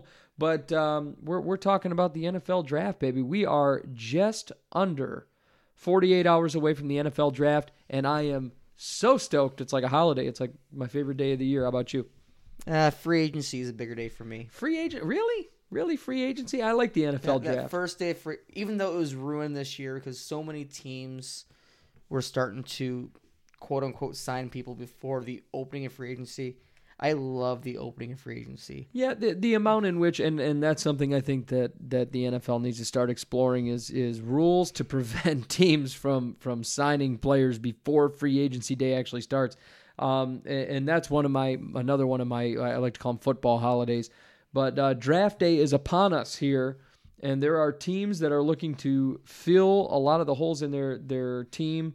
Um, using the draft, and, and that's a very uh, obviously a very common thing to do. Teams build through the draft. The Minnesota Vikings, uh, my boys are just the the poster children of uh, filling uh, uh, their team up through the draft. They're they're the poster child of that, and I don't think I don't know if I'd say poster child. well, if you take a look at, at how the Vikings have drafted over the course of the last several years, you're going to see, I mean, take a look.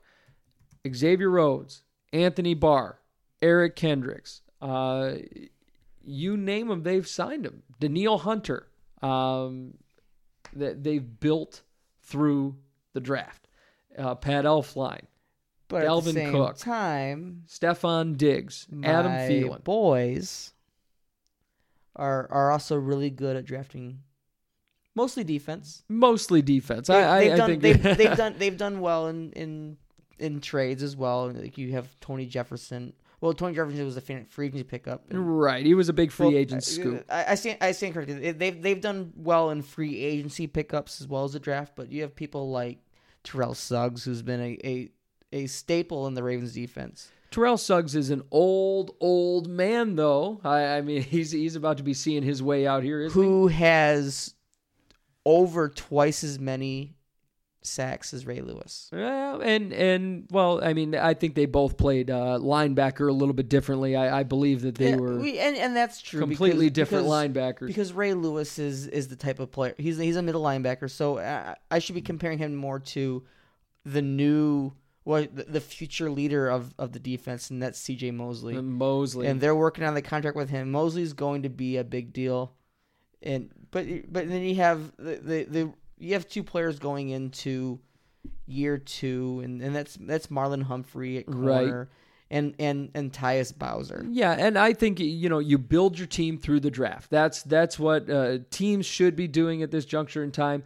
Um, there are a lot of teams that have a lot of glaring team needs moving into the draft, and and I believe that that when you're when you're um, when you're looking at the the top 10 of the NFL draft, you know that these guys are going to be immediate day one starters. They're going to be the guys that that are are really taking a hold of those spots and and running with them for a long, long time. And um, we're we're going to be breaking down that that top ten at least uh, from my perspective. I, I know Tyler doesn't exactly agree with a lot of my my top ten uh, selections.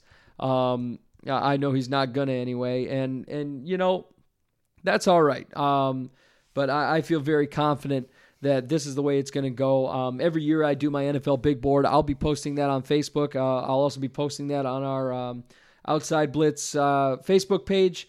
Um, so all you guys can see it. Uh, all our listeners out there can can really take a look at, at what I'm writing out here. That'll be posted uh, tomorrow night um, before the draft, and uh, we're gonna have that thing squared away. So, but um, moving into the NFL draft, there are a lot of teams with several picks out there. There are a lot of teams in the top ten that could be trading down. You're gonna hear that a lot when I go through a lot of these these selections for the NFL draft. Um, you're going to be talking uh, a, a lot about the Buffalo Bills. I think that's the big wild card here is the Buffalo Bills because a lot of people don't know whether or not the Buffalo Bills are going to move up in this draft. The Bills have two draft picks uh, later in the draft, starting at number 12 and moving onward. The Bills are the team that could be moving up, and people need to start be concerning themselves with Buffalo. And for the first time, actually, and Tyler knows this just as well as I do, for the first time in a long time, we don't have to worry about Cleveland trading trading down so much as as we do have to worry about the Bills trading up and moving up in the draft to get players. I hope you're accounting for Cleveland because they always screw up your your big board. Every year, Cleveland screws up the the Scotty Fraytown big board, and it drives me insane. So I'm hoping that we're going to see something a little bit different. But I hope they screw you up. Oh, I sure hope they don't. But uh, moving into the the NFL draft, Cleveland Browns they do have picks one and four, um, and and you know I, for all the talk that we have been hearing about uh, Saquon Barkley, and for all the talk that Tyler has been giving me about the Saquon Barkley character, you know what? I'm gonna burst your bubble right now. and I'm gonna I'm gonna say it loud and I'm gonna say it proud. Saquon Barkley is not going number one in the NFL draft. Put your freaking swords away because it's not happening. I will correct you after you get through Cleveland's second pick. And and But I, I- I'll, I'll humor you for now and, and talk about what you got. Because I assume that you're talking about Cleveland taking Sam Darnold. Absolutely. He's the highest graded quarterback in the draft. I mean, this is this is one that Cleveland cannot afford to screw up on. They they can't. You have drafted so many corners throughout the or oh, so I'm sorry, Quarterbacks. quarterbacks. What so many quarterbacks throughout the course of the last few years. So when you're drafting a QB and they tank, I mean, take a look at the QBs they've taken. Uh, Cleveland loves to take quarterbacks that are are you know uh, projects or or guys that that aren't first day starters. They should be taking day one starters, guys that they know are going to fill that void on their team so that they can move forward. And the Cleveland Browns have to take time to develop those quarterbacks. And there is the potential, if they did draft a quarterback, just to humor you on this. I, I, think you're taking a quarterback in, in between one and four. I just don't think it's at one. But I think you're talking about, for the first time ever, Cleveland realizing that you can't just throw a young kid out there. I think you're talking about Tyrod Taylor at least starting the year, no matter who they draft, and just to, to try to. And Tyrod Taylor's not not not the be all end all quarterback, and that's why he's not going to be the, the ultimate starter. But he, but it's enough to where you can get a young quarterback, whether it's Darn, Darnold or or Rosen or or Mayfield or whoever, Right. um, to sit behind Tyrod for at least a half a season, maybe a whole season, because Cleveland's more than one year away from being a, a, a threat. Right. And and the big thing about about Cleveland to me is is you're going to have Cleveland uh, they've kind of come to their senses a little bit. You you've got the Cleveland Browns team and they've it finally hit them right in the face like a ton of bricks. Oh my lord. What have we been doing all these years? We suddenly have a situation where Cleveland is going, "Hey, Tyrod Taylor is just like Case Keenum. He's going to be our bridge guy. He's going to build our next big thing." and it's smart. It's a smart move, and and Sam Darnold is going to wind up being that next big thing. And I understand there's there's a few you know concerns when it comes to Darnold. He he he has 20 interceptions over 20 games, and his windup takes a while when he throws the football. He's not like Rivers or Marino where they can just like I mean just sling it, but. Darnold is a complete quarterback. He's the most complete quarterback in the draft. He's definitely going to be a Pro Bowl talent long term, whoever takes him. And, um, you know, while ball security is a problem, he has enough talent to really take Cleveland out of the, you know the the depths here and bring them to the promised land. And I I think that that that is what you're going to see. You're going to see Sam Darnold going number 1 overall. And and Cleveland is not finally finally after the the Johnny Manziel project and and every other project they've had over this last you know 15 years you're finally going to see see Cleveland get one right and Sam Darnold's going to be that guy. Cool. You, you know the old saying, well, not old saying, it's, it's a quote from a movie Stupid is as stupid does. Yeah. Forrest Gump, one of the greatest movies of all time. But Cleveland is what Cleveland does. Mm, And I think they're going Barkley as, Oh. as number one pick. that's a mess. That's a mess. And and I, I hope that they don't for Cleveland's sake. I hope they don't. I don't know how much more that that, that fan base can take, but I'm really hoping that they don't. Um, Hey, they've gone this far. They can go an eternity. You're right, and and the only reason I really don't think Barkley's going to wind up going to Cleveland is because they made the move on Carlos Hyde. I believe that that a guy like like uh, uh, Saquon Barkley is is going to be selected um, with the number two pick, and and I think the New York Giants, if if they're not trading down, um, the Giants, you know, they're going to take Saquon Barkley at number two, and a lot of people think the Giants are going quarterback. A lot of people say quarterback, quarterback, quarterback. They need to start looking at the future. But they've been very vocal that the 36 year old Eli Manning can still perform. He can still go we we've been hearing that you know narrative for a long time. Can Eli Manning still play the game? Can Eli Manning still be a, a, a viable quarterback in this league? And I believe he can. I think he can too. As much as I dislike Eli, Right. uh, he can still play. I mean, they're they're working out the contract details with with Beckham, Right. and where that goes is anybody's guess. It's it's it's up in the air right now. Right, and and when you're looking at at the New York Giants, when you're looking at um uh you know the way they could trade down, um if if Saquon Barkley falls to them and they're not trading down, then they're taking Saquon Barkley. My thing comes in where if they do trade down, and let's say they do trade down with the Buffalo Bills, and and they're going to try and make a move on a uh, uh, Darius Juice at, at that point and and that way they get their running back and they can still go out and get their quarterback because I think we all realize and we all understand that in New York that Orleans Darkwa is just not the guy in New York. I don't think Absolutely not. I don't think he's the guy. Um, but if you if you you know look at Saquon Barkley combined with a player like Shane Vereen as your change of pace back, I, I think that that there's it's almost unstoppable, and that backfield becomes something special again, the way it was during the Super Bowl years. And before we leave this number two pick, because Barkley is listed as the number one overall player, Right. do you think that Barkley can be as good as Elliott?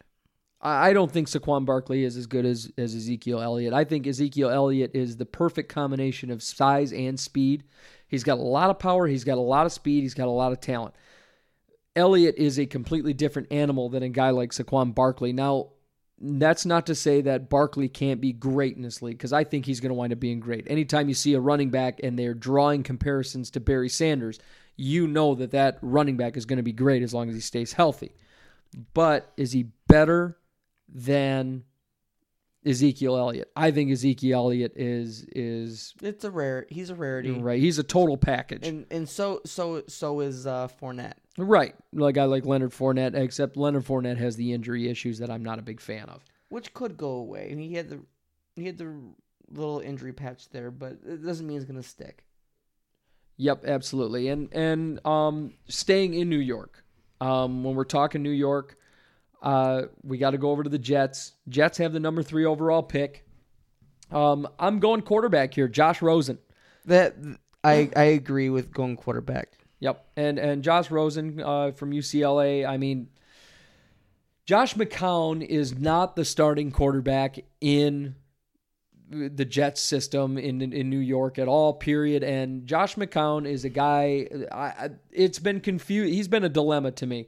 It's been confusing to me how any team looks at Josh McCown and says this guy is a starter. He's what thirty seven now. But he's he's done decent. I, I you can. I mean, he decent is. I mean, it's. I mean, it's. he came out for the the declining Jay Cutler experience over in Chicago and and he had one good year over there and everybody just lost their minds and suddenly he's getting signed to these monster contracts that I I mean I'm scratching my head. I think everybody recognizes Josh McCown is not the answer. I think people realize that Teddy Bridgewater has a ton of question marks um, when it comes to his knee. But could he be the guy? It's possible. He has a lot to prove still. Before he got hurt, Bridgewater showed that he could be the guy. But ever since coming back from the injury, he he, he came in for a little while in Minnesota, and his first play was an interception. Right, and and you've seen, I mean, any, every interview that Teddy Bridgewater has had, he's been so tongue in cheek about about this knee injury. What does this knee injury mean? How does this knee injury affect me? Is it still hurt? Is it degenerative? Nobody knows. So he's he's being so quiet about the whole thing, and I, it, it makes you just look like he wants that that five million or fifteen million or whatever the hell he's making over there. He he wants that money. That's all well and good, but is he going to be better than than a guy like Josh Rosen? I don't think so. Uh, Josh Rosen, he's the most pro-ready quarterback in the draft. Um, he's a good pocket passer, and and he has a um, he has a good completion percentage. He's he's got uh, uh, he- he's got a, a few issues when it comes to arm strength and deep passes, but I mean he he's going to be a good strong pocket passer in this league and you know as well as I do pocket passers survive in the NFL running quarterbacks do not and that's why I believe that that Josh Rosen is going to wind up going to the New York Jets. Now, if we're talking um, quarterbacks, I mean, everybody wants to believe that that you know a guy like maybe uh, Josh Allen could go here too, and that's a possibility. I mean, the Jets do have a tendency to reach on certain guys, but I don't think there's they're going to want to do you know create any room for error here. Rosen's the guy. But if Rosen's the most pro-ready quarterback, why isn't Cleveland taking him at one? He's the most pro-ready quarterback, but I believe that Sam Darnold is the guy. He's the highest graded in the draft. He's got um, the the measurables. He's got the size. He's got a great arm. He's got better accuracy um, than a guy like Rosen uh, from the deep ball. Honestly, I think Darnold's the guy. Um, Rosen has been talked about being linked to Cleveland at certain junctures in time. Um, but I, I think they're going to make the move on Darnold all around.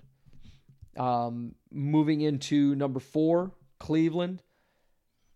They're going to take a guy to complement Myles Garrett. And they're going to go out and they're going to pick up Bradley Chubb, the defensive end out of uh, NC State. To build a defense that's To- already young and ready to become the next hot defense. Yep, and that's exactly what they're going to do. They they love the pass rush. Um, they they love the run stopping that, and you got basically this is going to be the next you know Mathis Freeney combination. I mean that's that's what you're looking at. Um, this guy uh, he's an athlete. He's a straight up athlete. Uh, he he can make tackles in the backfield. Um, he comes off the line really fast. You know, he plays a little top heavy, but I mean, outside of that, I, he's a good, quick, nasty defensive end, and he's going to do great things in Cleveland. If he gets drafted at number four, I guarantee you the Cleveland Browns defense is just going to be outright scary. I mean, they're already scared right now, uh, scary right now with with uh, um, Myles Garrett, but I mean, if you're looking to make this this defense uh, a top defense, that's the route you got to go.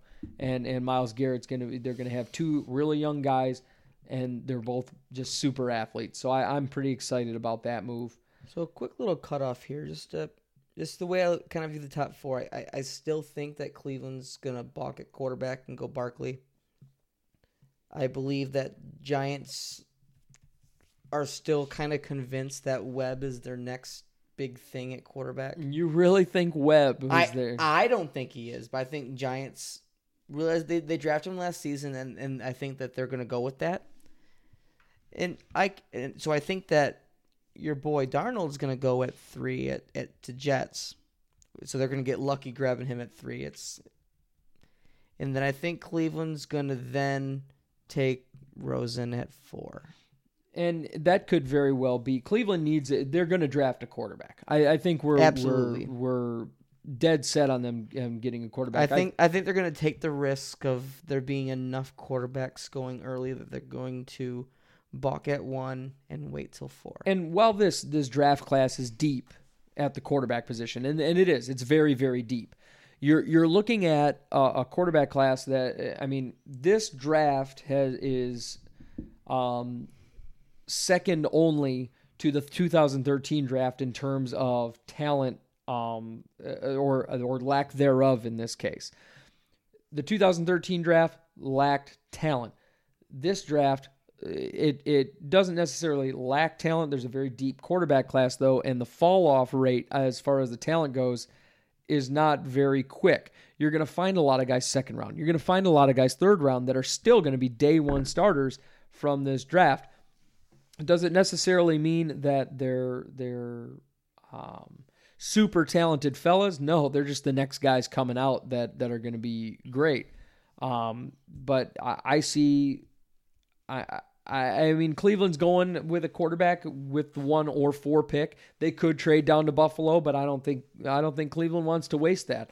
No, Um, Cleveland, even though we joke around about them trading their picks, Cleveland will be making a selection with both their one and four pick. Right, and I don't think they can. You know, they're not going to screw it up. They can't screw it up, really. No, you can't go wrong. You're right. And um, going into number five, you get you got the Denver Broncos. Um, I understand that they've they've selected Case Keenum uh, in free agency. That's fine. They got him to the two year deal, but I, I think we have to understand what Case Keenum is, and he's a bridge quarterback.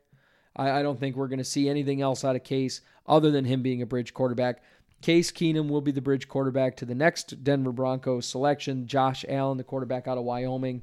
And I and I agree. I think I think John Elway know it's only a two year deal for Keenum, and I think John Elway knows that that Keenum will get him by for a while. And and you, you've seen as quarterbacks that get drafted, if you put them behind somebody for a season or two, it works out well. Aaron Right. Rodgers is the definition of that. Yeah. And and guys like I mean I don't know that Keenum is that guy for him to learn under, but the interesting thing about it is is you see the same thing um, kind of going on in New Orleans. I think New Orleans recognizes that they could select a quarterback later on uh, in the first round or the second round, and they could get away with that guy sitting behind a character like Drew Brees and building himself behind Drew Brees. So does it necessarily um, uh, uh, hurt Denver to to draft Josh Allen right now and and put him behind Case Keenum, it could make him a great quarterback. They're taking a little bit of a risk at what Keenum knows and how much Keenum understands uh, uh, traditional and professional football systems. Um, and Allen, I think he's going to do really well in a place like Denver. He he's played outdoors. Um, he, he has experience in tough weather. Uh, I mean, he's he's a big boy. I mean, you you know as well as I do. Denver likes those big bodied quarterbacks. Um, Yes, they do. Yep, they love guys like like the Tebows and the Osweilers and whatever else. Um, and and they even though Josh Allen doesn't have very high completion percentages, uh, you know he's he's got a 56 com- uh, percent completion rate. Um, same time, if you look at their quarterbacks over the course of the last several years that have been successful, the completion rate hasn't been very high. You know, so does it necessarily mean Denver won't take him? I think Denver's just staring this guy down and, and they know that he's coming their way and they're going to walk out with him. Um, and now we're moving over to number six. I if you don't say that they're taking offensive line, I'm I'm gonna just say your list isn't worth it. well, uh, we- well, you're in luck. Um, Quenton Nelson, um, Indianapolis Colts at number six. They're taking Quenton Nelson, the offensive guard from Notre Dame. Couldn't agree more. Andrew Luck needs help at Yeah. offensive line. Oh yeah, and and he he can't stay healthy, and it's not his fault. It's just they won't keep him protected. And this is it's the same problem that Green Bay has. Yep. Indianapolis, they one interesting thing about Indianapolis, they made the the re-signing of Jack Mewhort um, over the offseason. I loved it. I think it's a great signing, um, and it was a real cheap kind of prove it deal. It's a one year deal. They've made a couple deals for guards, um, and and that's all well and good. But they got to go and get Quenton Nelson involved. Uh, I, I think that's the guy that's gonna gonna kind of save the day. Um, for them on that offensive line. He's a real big bodied guy. He's got a great punch. Uh, I mean, he's good in both pass and run protection.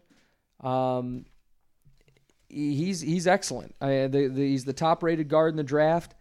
Um, you know, he's got a few hand problems as far as uh, um, when he comes off the line, really really attacking the defenders. But uh, I mean, he he's a fast dude.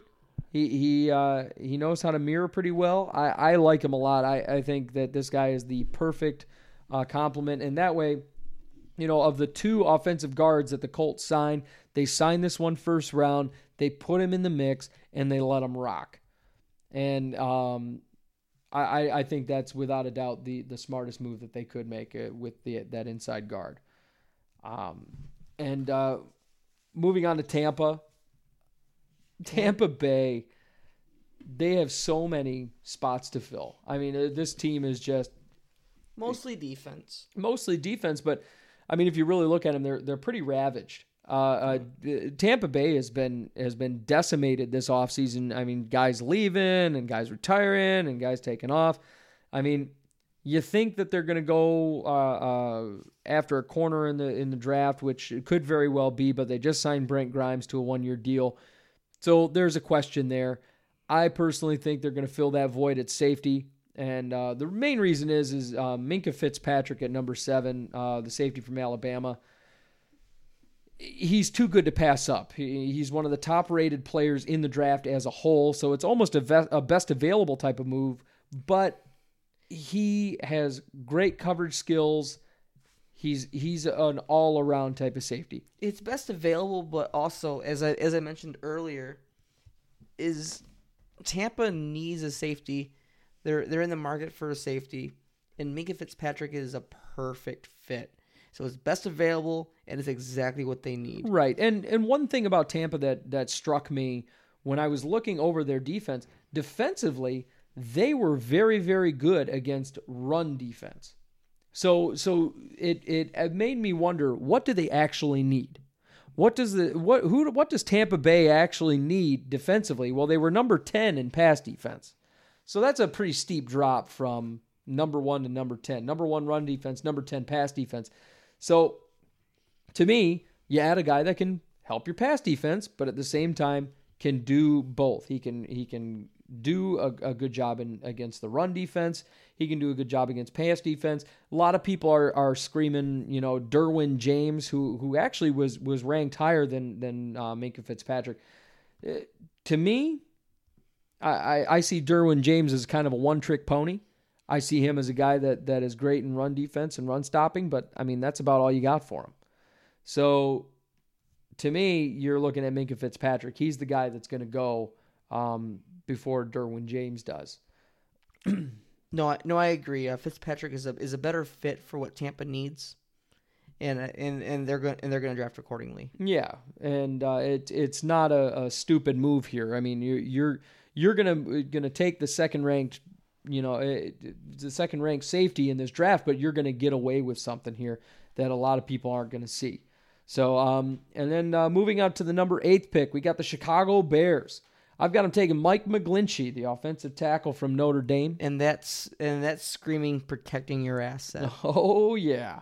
Um, Trubisky is their guy. That's going to be their future quarterback. Well, future and present quarterback, and you have to keep them safe. Right, and and a lot of the stuff you know you read about McGlinchey. Uh, one thing that really kind of caught my my eye was how nitpicky a lot of the scouts are about McGlinchey.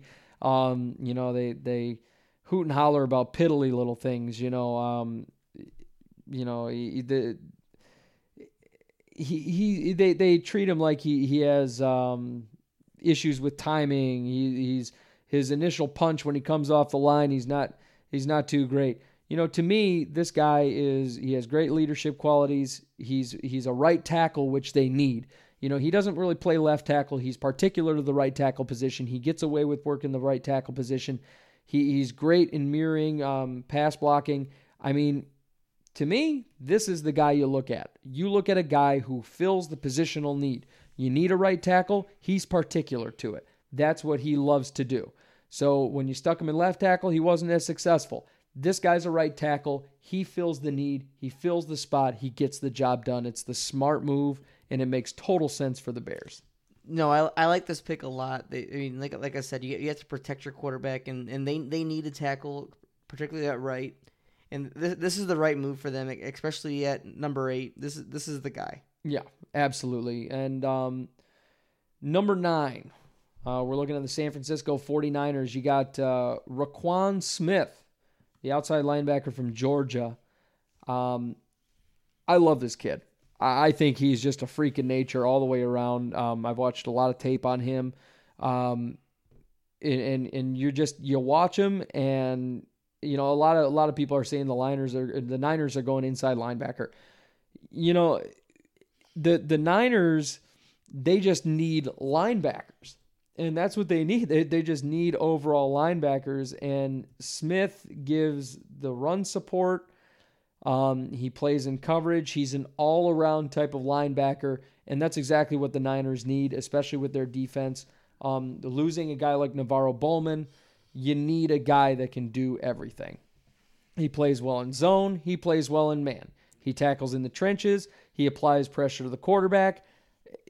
He's he's a little undersized. I mean, that's all you're really looking at. He and but from an upside standpoint, realistically, he has more upside than any other linebacker in this draft. Is Roquan Smith?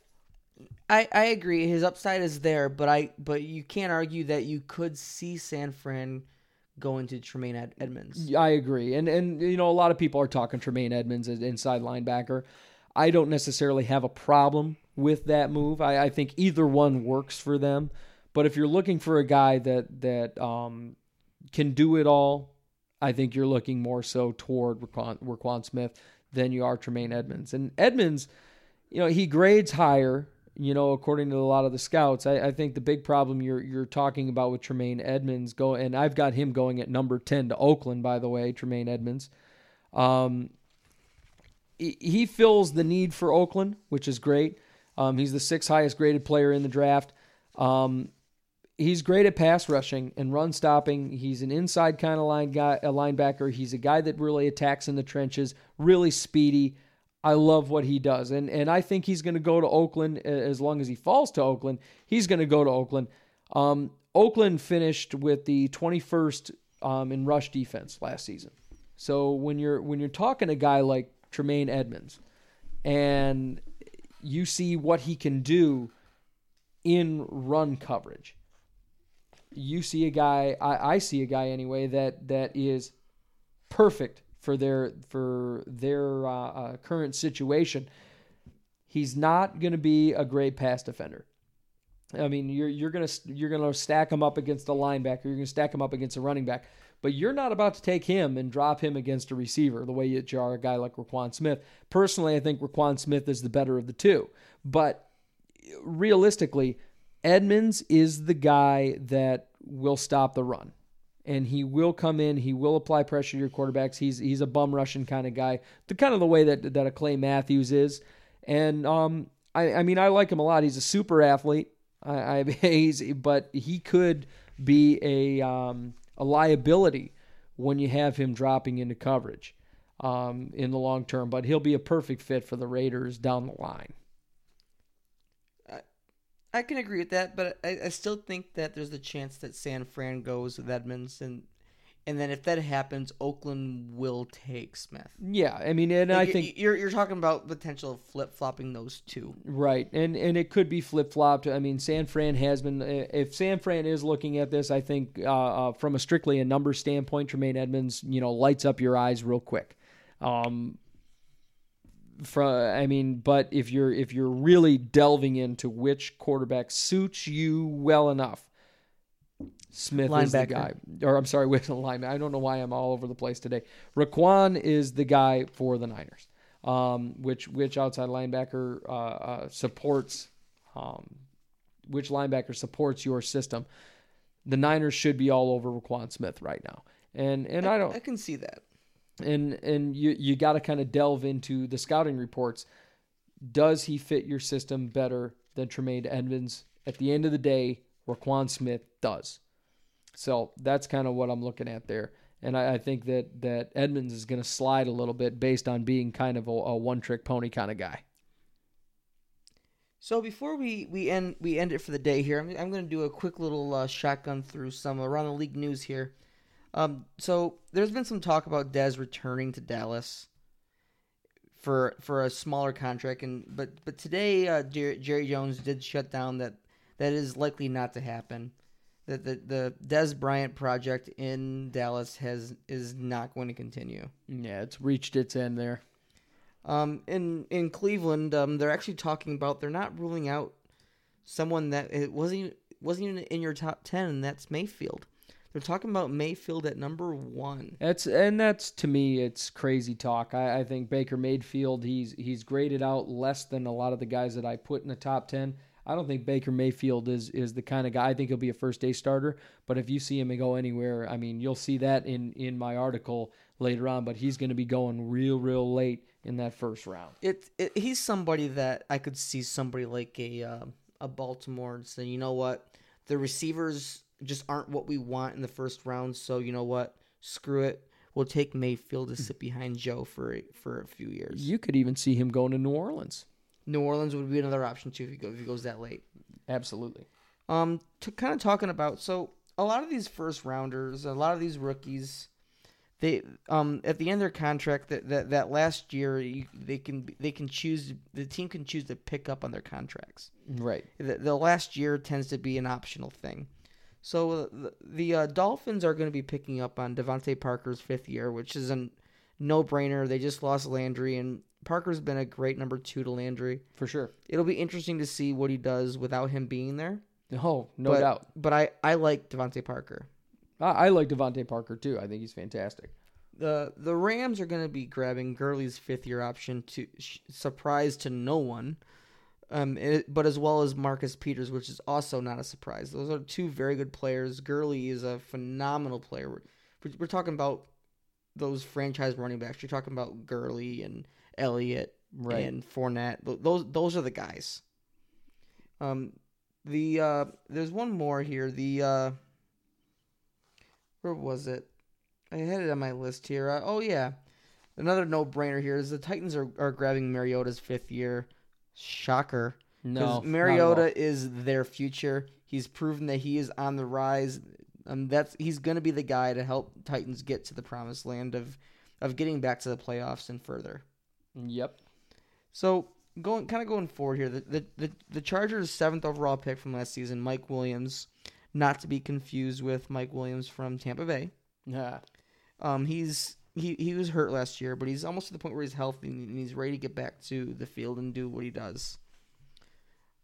Um, so there is a rumor out there that the Bills were talking about trading the Giants for that number two pick. We we talked about that briefly during Yes. during the draft here, but um, what they're talking about is that's likely not to happen, and I don't think it's going to happen. And if you're if you're trading up to the number two pick, you're talking about grabbing quarterback, but I, I, I honestly feel that the Bills are going to give AJ McCarron that opportunity to be the guy.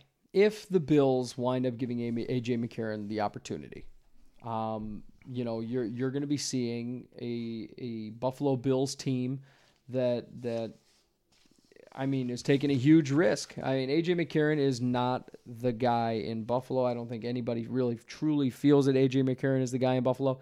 And and to me, you know, if the Bills were were to do anything, they should be or are to do anything. They have two draft picks in the first round. They should be drafting a quarterback in the first round. So going forward here, so the Giants are actually talking about trading Ereck Flowers, offensive tackle. It would be a, a very confusing move. You know, you, Ereck Flowers is is a, actually you know he's a, a great offensive lineman. He's had a little bit of regression over the past few years, but I mean, d- does Ereck Flowers um, make or break your your Giants offensive line? And I think the answer there is yes.